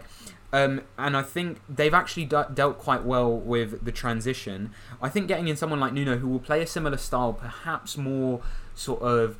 I, I just feel like there's a bit more tenacity to Nuno's teams than there is to Mm. Mourinho teams now. I feel like Mourinho teams have often been quite flat, quite boring, and they Yeah. kind of die um, with the football they're playing, not die for the football they're playing. Whereas I feel like they used to die for the football that they played. Like they would have, you know, that Chelsea team that that was just phenomenal. You know, conceded what was it like 15 goals in a season, 2004-5, like one of the greatest teams to glisten the Premier League. I think that that football was football that you died for. Like the players were willing to die for it, but now I feel like they di- the players just. It's kill- a new you know, age. I feel like players are just different now. Yeah. Anyway, like, And I think yeah. Nuno, I think Nuno's got the way, got a way of playing a 3-4-3 or a 3-5-2 or a 3-4-2-1, whatever that will fit the the profile of player that Spurs have at the moment. I think he might get a lot. I, I never rated Doherty. I said it was a poor signing at the time. I didn't think it was an improvement on Aurier, but I think it's different with Nuno coming in, having worked with him before, having used him in a back three. I think Aurier could fit a right wing back role much better as well. Reguilón, I think, was very good. You know, I think at there the is start, I think I- yeah. Kind of Mhm. tailed off a little. but I bit. think I think again you have to look at I the just- promise of the guy that showed, and he was very good at Sevilla. You know, so I, I think there's I- I definitely a know. player in there. I think Højbjerg, Lo Celso, um, Ndombele. I think there is again talent in that midfield. I really don't. I mean, I've seen a lot of people thinking it's very bleak. I've seen Rory, you know, Jennings, who just chats rubbish on the kickoff, you know, for a living. Like that's literally all he does. you Just chats absolutely hate nonsense. He just chats absolute nonsense. Like like you know, you know, and it, it, I, I'm just sick of hearing him to be honest, Yeah. because he said Tottenham won't finish in the top ten. I think that's just such a throwaway nonsense comment. Like no, I, I don't think they'll get there, but I don't think they'll be that bad. Like- but I do worry about Mhm. Tottenham just because I think. I mean, I don't worry because I don't care about them. Well, They're so yeah. No, I insignificant. worry do you for know what I mean? But Like, yeah, I do just- think Nuno. yeah. It's Like, slightly about underwhelming. I Like think. Gary I Neville know. said, I don't care about Tottenham. No, Like, but just for me, I think Nuno yeah, a bit underwhelming a little bit, and I think I, I like the players that they're getting linked with. To be fair, but I just think Nuno's a bit underwhelming, and I, you're either going to have a discontent Kane or no Kane, and I think that's a problem for Spurs. yeah, but no And- Kane and Tammy Abraham, I think, is like I, I think no Kane and then I replace him with a striker who wants to be there, who's if they got promising. Tammy, they would Yeah. be hmm. good, but like, it's just such a I just downgrade. think as well. It's just I, such a no, downgrade. it's such a downgrade. But I think if, but, but, like, you're not gonna. This is your. but Kane was actually the centerpiece of so much of Tottenham's say last season. Yeah, Like, but- without but- Kane last season, like they would have been really bad. yeah, but they like, come seventh. Like Yeah, it's not like it's not like they came second and like they were close to winning the title with Kane. They come seventh. But that like, not that's what worrying. Like, I don't think they'll finish. No, this is a fresh half, start. but, This like- is what I'm saying. Like, I think this is a mm-hmm. great opportunity for them to move on. They mm-hmm. become overly reliant on Kane. When you when you become overly reliant on a player and everything goes through him, it's what like Messi are with Barcelona. Yeah. The only reason Tottenham were a good team last season, yeah, and you've said this as well. Barcelona to move on to to, to improve, they need to move on from Messi so Yeah. that as a team they can improve. The same way that for me, Tottenham now they need to recognise Kane is done for Tottenham. They need to sell him because he's they're they're gonna get they're gonna continue to get great output of him, but they're not gonna win a title. That moment is gone. That moment is gone. They're not going to win a Yeah. title. They're not going to win a Champions League. There's no use hanging on to a guy that doesn't want to be there that you can get 120 million for. Let him go. Reinvest in the squad. Don't have discontent players in the squad.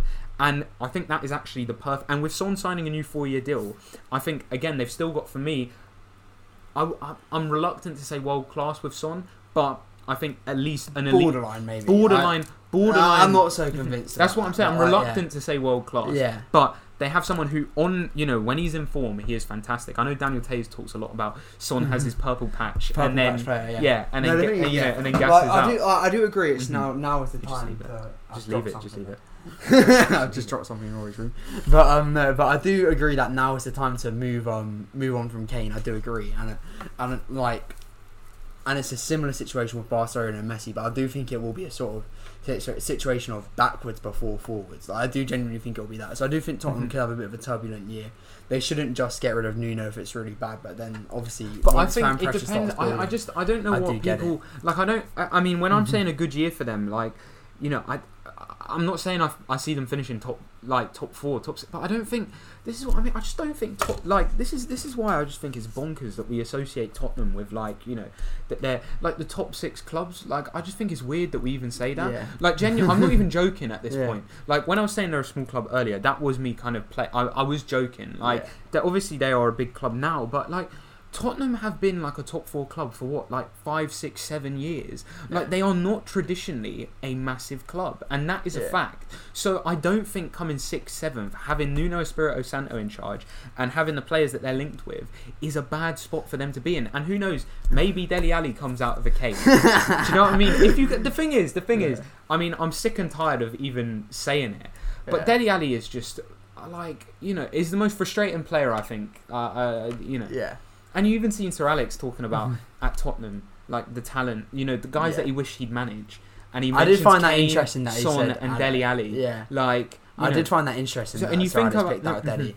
But like the thing with Dele is like I feel like he sort of fits the old school sort of play more than he does the new school in terms of he's a second striker. He's a second striker, He's a second and there's just there's no real place for that in the modern football, in my opinion. But do you think? least. Do you think? Do you think in a three-two-four, like a three-four-two he one, could fit that sort with of like the yeah, role that Kai could, he Havertz could, plays could. at Chelsea? You definitely could, but like it's I the- think I genuinely think make him a striker, see what happens.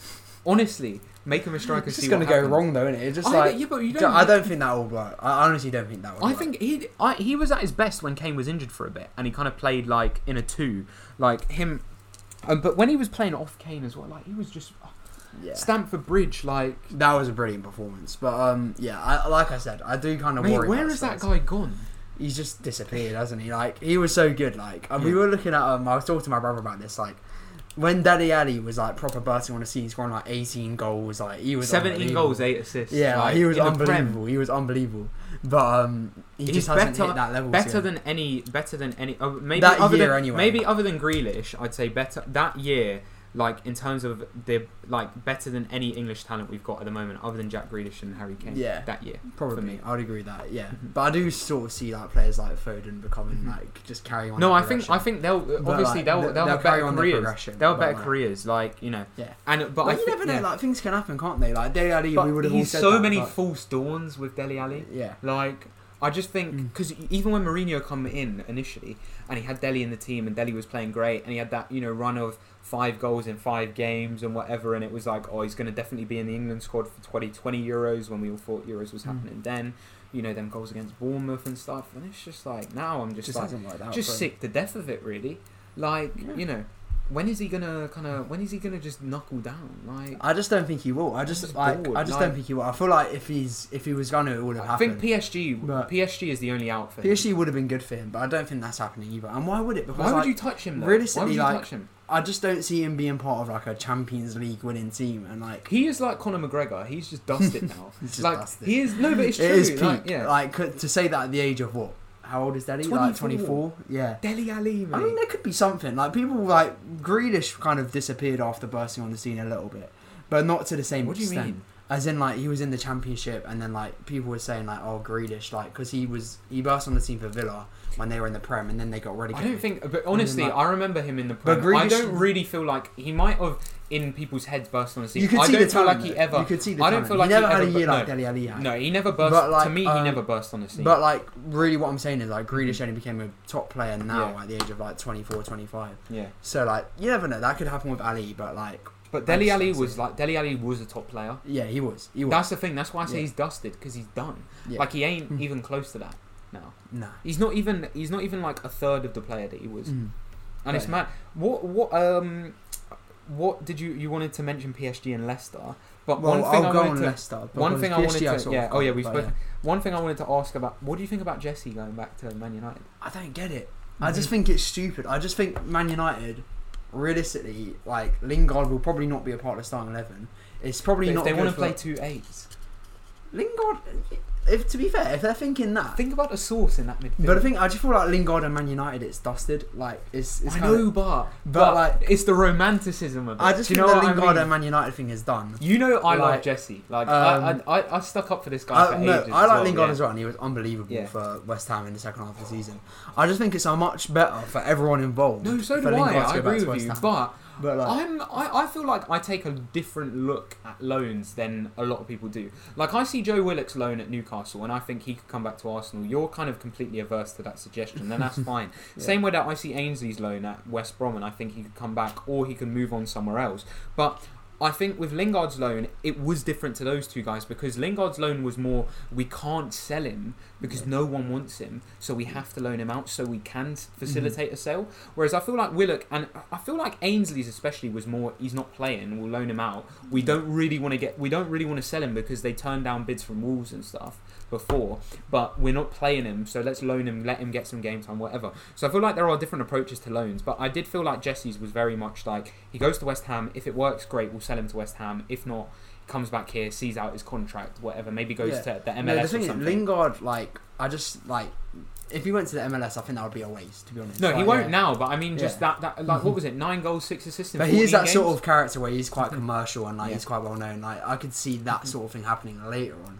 But I just do think he's No, got. but I I, think mean Lingard's more- got a yeah. lot to offer. I think like, if the if the, if the loan had failed, I think he would have come back. That could have seen out his happened, deal yeah. and gone to the MLS. That that's that's what I mean. I don't. but think, I just think he's got a think lot to offer. Like he was floating around the England setup, wasn't he? I think. I think he should have- Southgate I likes should- him. I think he. But like, yeah. um, yeah, do you think as well, if he's thinking about his England career, I think going to West Ham is the right thing to do as well. Like, Yeah, I just No, think. United. I just think, and I don't think I've seen a lot of people saying United treated him really badly. I think United treated him really, really well actually.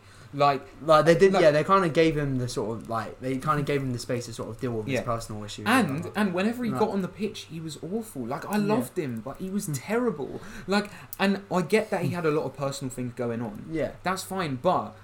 You know that doesn't mean that we can just keep saying, "Oh yeah, but he's got you know." He's no, got no, but that's why I'm thinking yeah. it's better for him just to But be also, away from Manchester. That's why I think when they got when when he needed a move, Yeah. he really needed a move. He needed a change of environment, and it worked brilliantly. So why not? I go honestly, back? I honestly have always rated Lingard. but I Like, just think I just uh, think mm-hmm. if they're saying if they're saying two, three, eight, like two eights. Yeah. If Ole is, if Ole sat down and had that discussion with him and said, "Look, Jesse, like You're in my you can, fi- you season." can stay here, fight for your place. I'm playing with two, three eights. Don't worry about Donny, Donny van der Beek. I don't even care about you know Ole. I would rather have yeah. Lingard than Van der Beek at this point. I mean, the thing yeah. is, it's just with Van der Beek, you just don't know, do you? yeah, Like, you, don't, know. Yeah. No, but honestly, I, I do, I, I do agree with you. If. Ole sat him down and said to Lingard, right, Lingard or Jesse, even, You're in the 1st you're, you're plans, starting in the first game of the season. Yeah. and you and You Bruno, and Bruno are in three like, in a double eight pivot, a double like with uh, potentially a new DM whatever. Like, I Paul think that could Pogba work. CDM. I do think that could work if you give him that level of right. You're my guy. Yeah. But I just think I think it's better for everyone realistically if everyone moves on. Mhm. Somewhere I do think like he could have gone, and we'll go into that club now. Leicester. Leicester. I do think that sort of suits him. I think Brendan Rodgers would have liked them, but I just think because they're stacked in midfield, like they don't necessarily need so it. And one options. signing that they have made, uh, is Yeah. it? yeah. So, or, like I'm not sure. Sumaye, Sumare. Yeah, Yeah. whichever. Um, I'm He's not sure if that's actually been announced. Has it been announced? I don't think it has. Um, no, but it looks like it's going to get done anyway. that's a, such a good Um, sign. that is a brilliant signing. It's just got Leicester written all over it, and just because like he's like, it's obviously their one of them players coming out of the French market. and Their obviously, midfield is absolutely outrageous. If they, like, Ndidi, think of the options they have. Samare, Maddison, Tielemans. Even someone like I don't really think Praet is amazing, but he's a good option. he's a good option, very good. You got to have options. You can't Yeah. ever run out of options. Yeah. Um, yeah, so they- they've got loads of options in midfield. So Moray just fits like I think he's gonna might take a bit of acclimatizing, but I do think he fits the Premier he League is. with his He sort is. of He his is. technical I'm telling ability you. I'm telling you. and also he is Paul Pogba replacement if I've ever seen one. Like Yeah. all my life, this guy. I remember tweeting about him ages ago when he was linked with the Man United move, Yeah. and I said it would be a poor move because he can't play in double pivot because everyone thought he was Yeah. a CDM. He's not a CDM. yeah. He is like a he's a floating. He's maybe a six in a, double pivot, but sort of, yeah, but probably it's floating six. yeah. Not not Mhm. quite like you know not not like a, a halfback, not like a but yeah like a floating. He's six. not already a single pivot. He's a box to but, like, box. He's a box to Yeah. box. He can't play single pivot. Yeah. And even like, and when United, a lot of the talk was him and Paul Pogba in a double pivot, and I'm thinking, mm. just get over yourselves. Do you know what I mean? Mm. Like Samare is Samare Sumer. I don't quite know how you pronounce his name. Yeah. Brilliant on the ball. Great pass, like great passing numbers into the final third. Makes about 16, 17 passes into the final third per 90. Um, very good in terms of recoveries. Very good in terms of tackles, interceptions.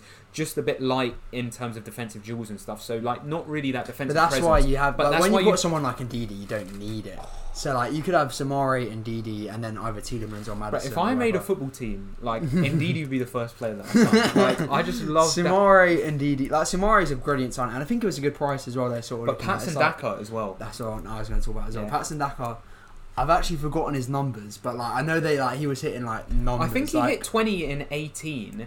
20 goals in 18 Yeah. and like five oh no no no I think it was like 20, Like he was hitting harder 20 numbers yeah. for Salzburg. No, he was, in, yeah. in the Austrian Bundesliga, not in the Champions League. Daniel Tays again But, um, shout out Dan Shout out DT Dante. because Shout out he, Dante. he put this um, was the first I saw of him on Daniel Patson, Tays' Patson. Daka was was a big big shout from him And I think Leicester have done well to make that signing because he sort of looks like one of those players who's sort of just destined for the Leipzig move. And I think I think they were right not to not to take up. I, I think they were right to go for Daka instead of Edouard. Not because I think Daka's better than Edouard.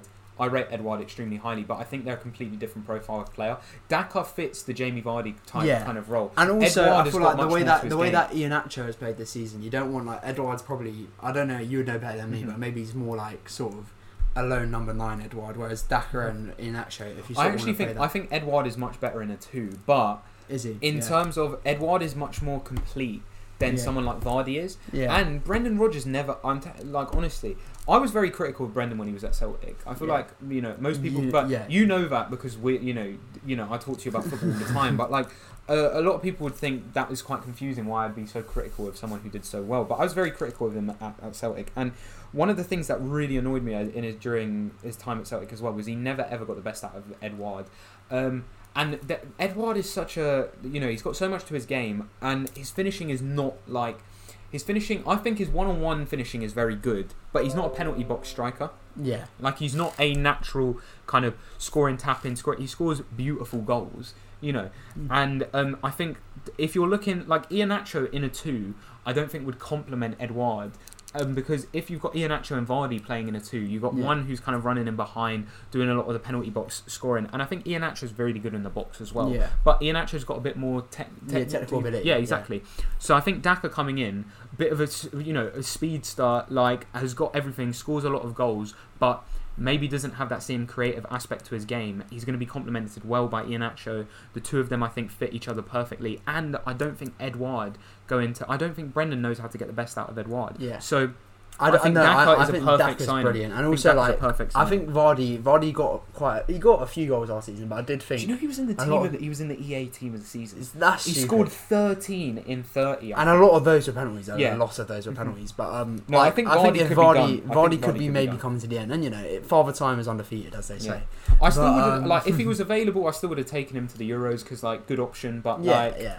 But like you know, I just think his time is done, and Yeah. like um, someone like Patson Daka, I just think it's a very exciting signing. And they've, like I said, they've done well to get in front of like Leipzig because obviously you'd im- you'd imagine that natural Red Bull link yeah, um, would have happened. But um, yeah, Patson Daka, very exciting young player. And Leicester, you've really got to start looking at them as sort of a top six club. If you were looking at Spurs as a top six club, they're in a much like- better position than Spurs. they're much better. Much well, better. If you look at the sort of makeup of their squad, the sort of profile of their squad, they've just got loads of talent. but they think got about how, how well Ndombele would do in that Leicester team. oh, unbelievable. See, just what I mean. Like, Yeah. do you know? It's like the Ndombele would be fantastic there, and Yeah. it's just you know certain players would would. What do you think of Dan James to Leicester? Because I think that's a bit Uh, underwhelming. I just don't think. I just don't think that would. Demarai Gray to Everton as well. Like, that is bizarre. I don't, like a lot of weird things going on at Everton Football Club at the moment. Yeah. Oh, but fucking hell, like, yeah. but like you know, we don't want to catch Yeah. a case, so we won't talk on that. No, uh, a lot of weird things going on at Everton Football Club at the moment. But the signings, like Andros Townsend, Yeah, yeah. it's just like, what's going on? Demarai Gray? I actually like the Gray. I like Demarai Gray, but Everton have really just got. If they really want For want me, to progress, he's they've like- just got to be For looking me, above that. Demarai Gray is like Callum Hudson-Odoi Is Damar- in in about five. Like if Callum Hudson-Odoi Doesn't stays the same yeah. for five years, that's where the Demarai Gray is Demarai now. Gray is he better than Iwobi? Really? Is he like I don't know? Like He'd- ah, I don't know. And like, if Leverkusen have got rid of him for 1.7 million after six months, yeah, it's just that's not just not a, promising. it's, just not a great prom- endorsement. Like you know, Like yeah, I just don't know about that one. I think it's just weird. I don't know. It's Like Leicester, like who, who did you say was it? Dan James is with Yeah, Leicester. I yeah. just that for me, I don't get that one at all. I mean, Harvey like, Barnes. Harvey Barnes is just top, way top better, player. and also you got all Brighton who can play there still. Mhm. Perez has played off the wings a bit. I mean, I I think just if they I, I th- Harvey Barnes off the left, I think is great. Yeah, And it depends what they've kind of formation. yeah. If they're going to line up with two strikers, yeah. which they might, I, I don't know if they will. I, you know, Depends. I, yeah. think it, I think the main reason they did that was because Maddison was uh, getting Yeah. injured all the time. Yeah. So if they can bring like that Ndidi Tielemans, Tielemans Maddison midfield back Mhm. with also Soumaré playing games, and also you, Leicester got a lot of injuries last season. Like James Justin will be coming back soon as Oh well. my days, Ricardo Um, Pereira. Ricardo Pereira, like they've got a very good team. Like and realistically, they have got Think about the centre back options They as have well. got Soyuncu and Fofana. Evans, Soyuncu, Like- like great options, great options. And Schmeichel in goal. Schmeichel was unbelievable at the They end. have, they've actually got a really, They've got a really good squad, and they have got to be looking at the top four. They need, a, they need, they need another winger. Even For though me, they realistically winger. they've got to be, they're probably behind Liverpool, Man United, City, and Chelsea. You would imagine. honestly, Liverpool. but like Liverpool, I wouldn't be surprised if they dropped out. Bruv, I don't, I don't. But Liverpool like, coming third yeah. is such a scandal. Like honestly, that's the most undeserved. But like Leicester ever. have finished f- fallen out of the top four I two think Klopp, seasons I in a think row on the Klopp might day. be. Like I really love Klopp, but I don't know. I don't know, Their like, business depends. is just underwhelming Dep- like you have got to you've got to remember like Van Dijk's coming back. But the thing is, that I do worry about Van Dijk just because that injury is really bad, and you don't always come back the same from that. Van Dijk coming back. No, I don't worry. I, the thing is, I've watched Van Dijk for ages. Like I, yeah, no, I, I, you know, this, yeah. but like I just worry about the injury. No, but I, he was uh, no, but uh, what I mean more is I know what you're saying about the injury, but I just think Van Dijk, he's just got the look of a guy that isn't going to let an injury beat Yeah. him. Um, but I do worry about his partner. Like Yeah. you well, know, you know, 'cause- Matip's 'cause coming people- I see. though they people- Konate. I, haven't no, no, Konate. I, don't- but I mean Konate again. Like you know, we, we speak about Konate.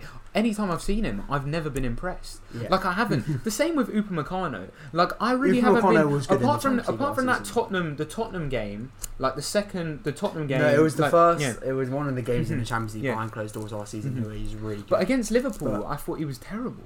Like Yeah. I really and what, but I guess what I mean The is like people. I've seen people on Twitter say Joe Gomez is coming back, and that's a good thing, mate. Are you mad? Joe Gomez. This guy's never been good. I don't get why where, where this illusion is. well. I don't get it with because he- obviously Liverpool have lost Wijnaldum as well. Who's just Yeah. been brilliant for them when he's played. Like there's But a lot of talk I mean, about yeah. Henderson's contract at the moment. Like it just seems like at the times are changing a bit. And not- PSG, they, they, PSG just love people, midfielders. like, a lot of Liverpool fans are getting annoyed with FSG as well, just Yeah. because they're not spending. I They're mean, letting players like Wijnaldum out the door, potentially Henderson out the door. I mean, like, they need to spend because like, at the end of the Yeah. day, look at how Man United are spending. But they're talking Look at about how getting Chelsea rid are of. They're spending. talking about getting needing to get rid of like 60, 70 million worth of like. yeah, And, that's and, what I'm and they're talking about, getting but rid also- of players. But they're talking about. I mean, in terms of raising funds, yeah. Yeah. Listen to the guys that they're saying are going to raise 60, 70 million, yeah. yeah. Nat Phillips. Nat Phillips. To be fair though, Like- Liverpool could sell like sand to the Arabs. No, they? honestly, Danny, Danny Ward. I know Danny Ward was very good for Wales, yeah, yeah, know. but twelve point five million after What did they never get for Solanke? 20 mil, million. yeah? Like- mad. no, but they're talking Even about selling. Ings, obviously Ings Yeah. did well at Southampton, but like They're talking about selling guys like you know, um, thing, um, that, like Ryan uh, Brewster. How much did they get for Ryan Brewster? twenty nine mil. Twenty nine. Was Yeah, it? I don't that- think it was that. No, it would. No, that's the buyback clause. It was like twenty mil. Yeah, Like- yeah. Like, no, but there was plus like eight mil in add-ons. So Liverpool, I don't worry about their Yeah. selling ability. No, But so still, much. Nat Phillips, Yeah, like who's you- going to touch him? Harry Wilson, he's never really kind Yeah. of kicked on. Shaqiri, I think, you can get a fee for Shaqiri. I think, definitely. I think Leicester. I think if I was But this is Leicester, the I'd be thing. sniffing around. This for is why you Shaqiri. got to be worried as a Liverpool fan, though, because you're talking about selling players. Look at what the moves Chelsea are making, potentially Haaland and Chiesa. Man United, Varane, Sancho, City. I, I Kane actually think Grealish. Liverpool Look at look at Leicester's Yeah. squad. Like I do think Liverpool if they have play, to if they play Jota in that in that striker position, I think they're all right. But no, I, do think, they'll get top 4 Mhm. but like, they are, aren't they supposed to be get- creating a dynasty? Like, No, do you know what I mean? Yeah, but that's just football It's- Twitter, isn't it? Like, you know no, I mean? but like, that's what they want, though. Liverpool. Like, they got the prem, they got the chance. Yeah, but people But, want like, loads of things. I, lot, I, I want loads of things I can't have. You know what I mean? Like, you- can want you can want a dynasty. You can want to go to the moon. It ain't gonna happen. Like, do you know what I mean?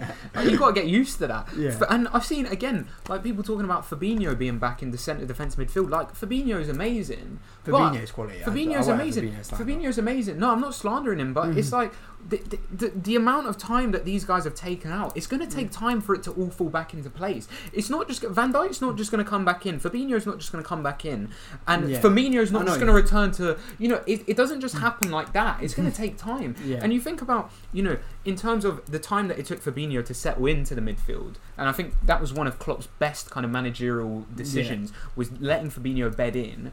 yeah. I don't think Fabinho is just going to seamlessly transition back into the centre defensive midfield Yeah. with Van Dijk seamlessly transitioning back Henderson played centre a lot of centre back last season as well, Yeah. and also he missed the last Mhm. part of the season, so Yeah. they've got to fit it together again. I mean, if you But- if you can get the midfield of Thiago, Henderson, and, and Fabinho working, Yeah. for me, do you know who's completely forgotten about? Alex Oxlade-Chamberlain. Yeah, just forget about him. They need to. That's another one they should sell. To be honest. I think they did talk Yeah. about selling him. To be honest. I think Leicester again. I mean, I just think Nah, I just think Oxlade. I, I think done Leicester though. He's be looking at better than He's Oxlade he's in the he's in the Delhi. Like, I think group. Oxlade Chamberlain should be look like. He's a Dan. James level player Yeah. though. That's why I'm kind of saying. I think he's better than that, maybe. But like, I just think like the, it, if he's going anyway, he's looking at mid-table clubs now. Southampton. Go back to that. Southampton. I could see that. I think that'd be good for him. Fuck that. Mid-table. You said mid-table club. Shut up. Yeah, no, I know what you mean though. but but um Did yeah. you not say? Did you know? but um yeah no Liverpool I, I do actually worry about Liverpool as well but I think that wraps up all the top six and Now, but top if you six think, and if you think, if you think though as But- well, like Mane world class, Salah world class, Van Dijk Mane world had a class, bad year last Fabinho year. world I mean Salah last season was unbelievable to Salah's be just Salah's just incredible. they've got unbelievable players and an unbelievable manager I just Alisson, wonder Alisson world class, yeah Van Dijk world class, Robertson world class Robertson world but class, I just wonder Trent whether not world class. yeah but I just wonder whether that Liverpool team maybe run its course and they need a bit something different and it doesn't seem like anything coming through is different so it's like that's why I worry about Liverpool a little I just I don't know. I feel like But- Klopp. I, I don't know. Like, but the thing is as well, it's hard if you're Jurgen Klopp as well. Like, you got to think, what have I got left to do here? Yeah because he's won the Prem and the Champs So what do you Like, do? like honestly what are Klopp, you doing? I think Klopp really like Klopp and Liverpool was uh, like a match made in heaven. Honestly, I thought. But, so like, was Klopp and Dortmund, and so Yeah. was Klopp and Mainz. But and these like, things, I just feel like the sort of Good age things- of good things managers come to an lasting end. forever sort of just have sort of maybe that age is gone fully maybe because Oh, I thought just Klopp was Klopp, one. Klopp, Klopp But, and Barcelona. Klopp and Barcelona. I don't know if that works. I don't see that as a match made in heaven. The Gegenpress in, But in I don't know where Klopp would imposed go. from But, La um, yeah, I think that sort of wraps up the podcast maybe because like we've got the big six Yeah. done and Leicester. and I do need to be somewhere at four as well. So, Foot so yeah, um, no, it was um, it was a pleasure. You know it I was a pleasure. Yeah. Good podcast. Yeah. No, yeah, that and sort of stuff. But yeah, just keep keep an eye on you know on the on the. It's, it's a busy summer. Do you know yeah, what I mean? me and Rory have got a lot of work, Yeah. so like, you Yeah. know, we're we're quite busy a lot of the Keep time. an eye on Love Island as well. Hugo moving mad. Do you know what? Like, I watched the start of it, and then I, I haven't watched like the last like week, and then I watched last night, and I'm really glad I did because Jesus Mate, Christ. Jadon Sancho getting announced and Hugo with that speech, like two massive moments. Like, What was he thinking? I mean, me and Rory have disagreed on this. Uh, this isn't a Love Island podcast, but like, I just love that. No, honestly, I just love the moment where he's like, all this stuff about tests, complete bullshit, and Toby's face, Toby's face. He's just like, obviously, Yeah. we don't have a camera, so you can't see what I'm doing. Rory's but, just like, basically mm. like pouting his lips. Oh, like, it's just amazing. go man. and watch the video if you want to see what his face. It's number two on like. trending as well. Is it? Like, it's it's, it's, it's, it's skyrocketed in views. yeah, Because like all of the it's, Love Island's been It has been tanking this year. dead, but It's yeah. been tanking, but that oh my days, may have reignited it. oh my but yeah. days, bro. But anyway, yeah. we'll be back. We'll hopefully we'll be back soon, but you know we don't, we don't really, really, know. Yeah, exactly. But we hope to be back when we can be. Yeah. for sure. That was a really kind of you know broad statement. Yeah, we, we don't want to make. We'll be back when we can be. Yeah. now, see you guys soon. Thank you for all of the feedback, Yeah. continued support. Uh, we really appreciate it, and uh, we'll talk to you guys in a while.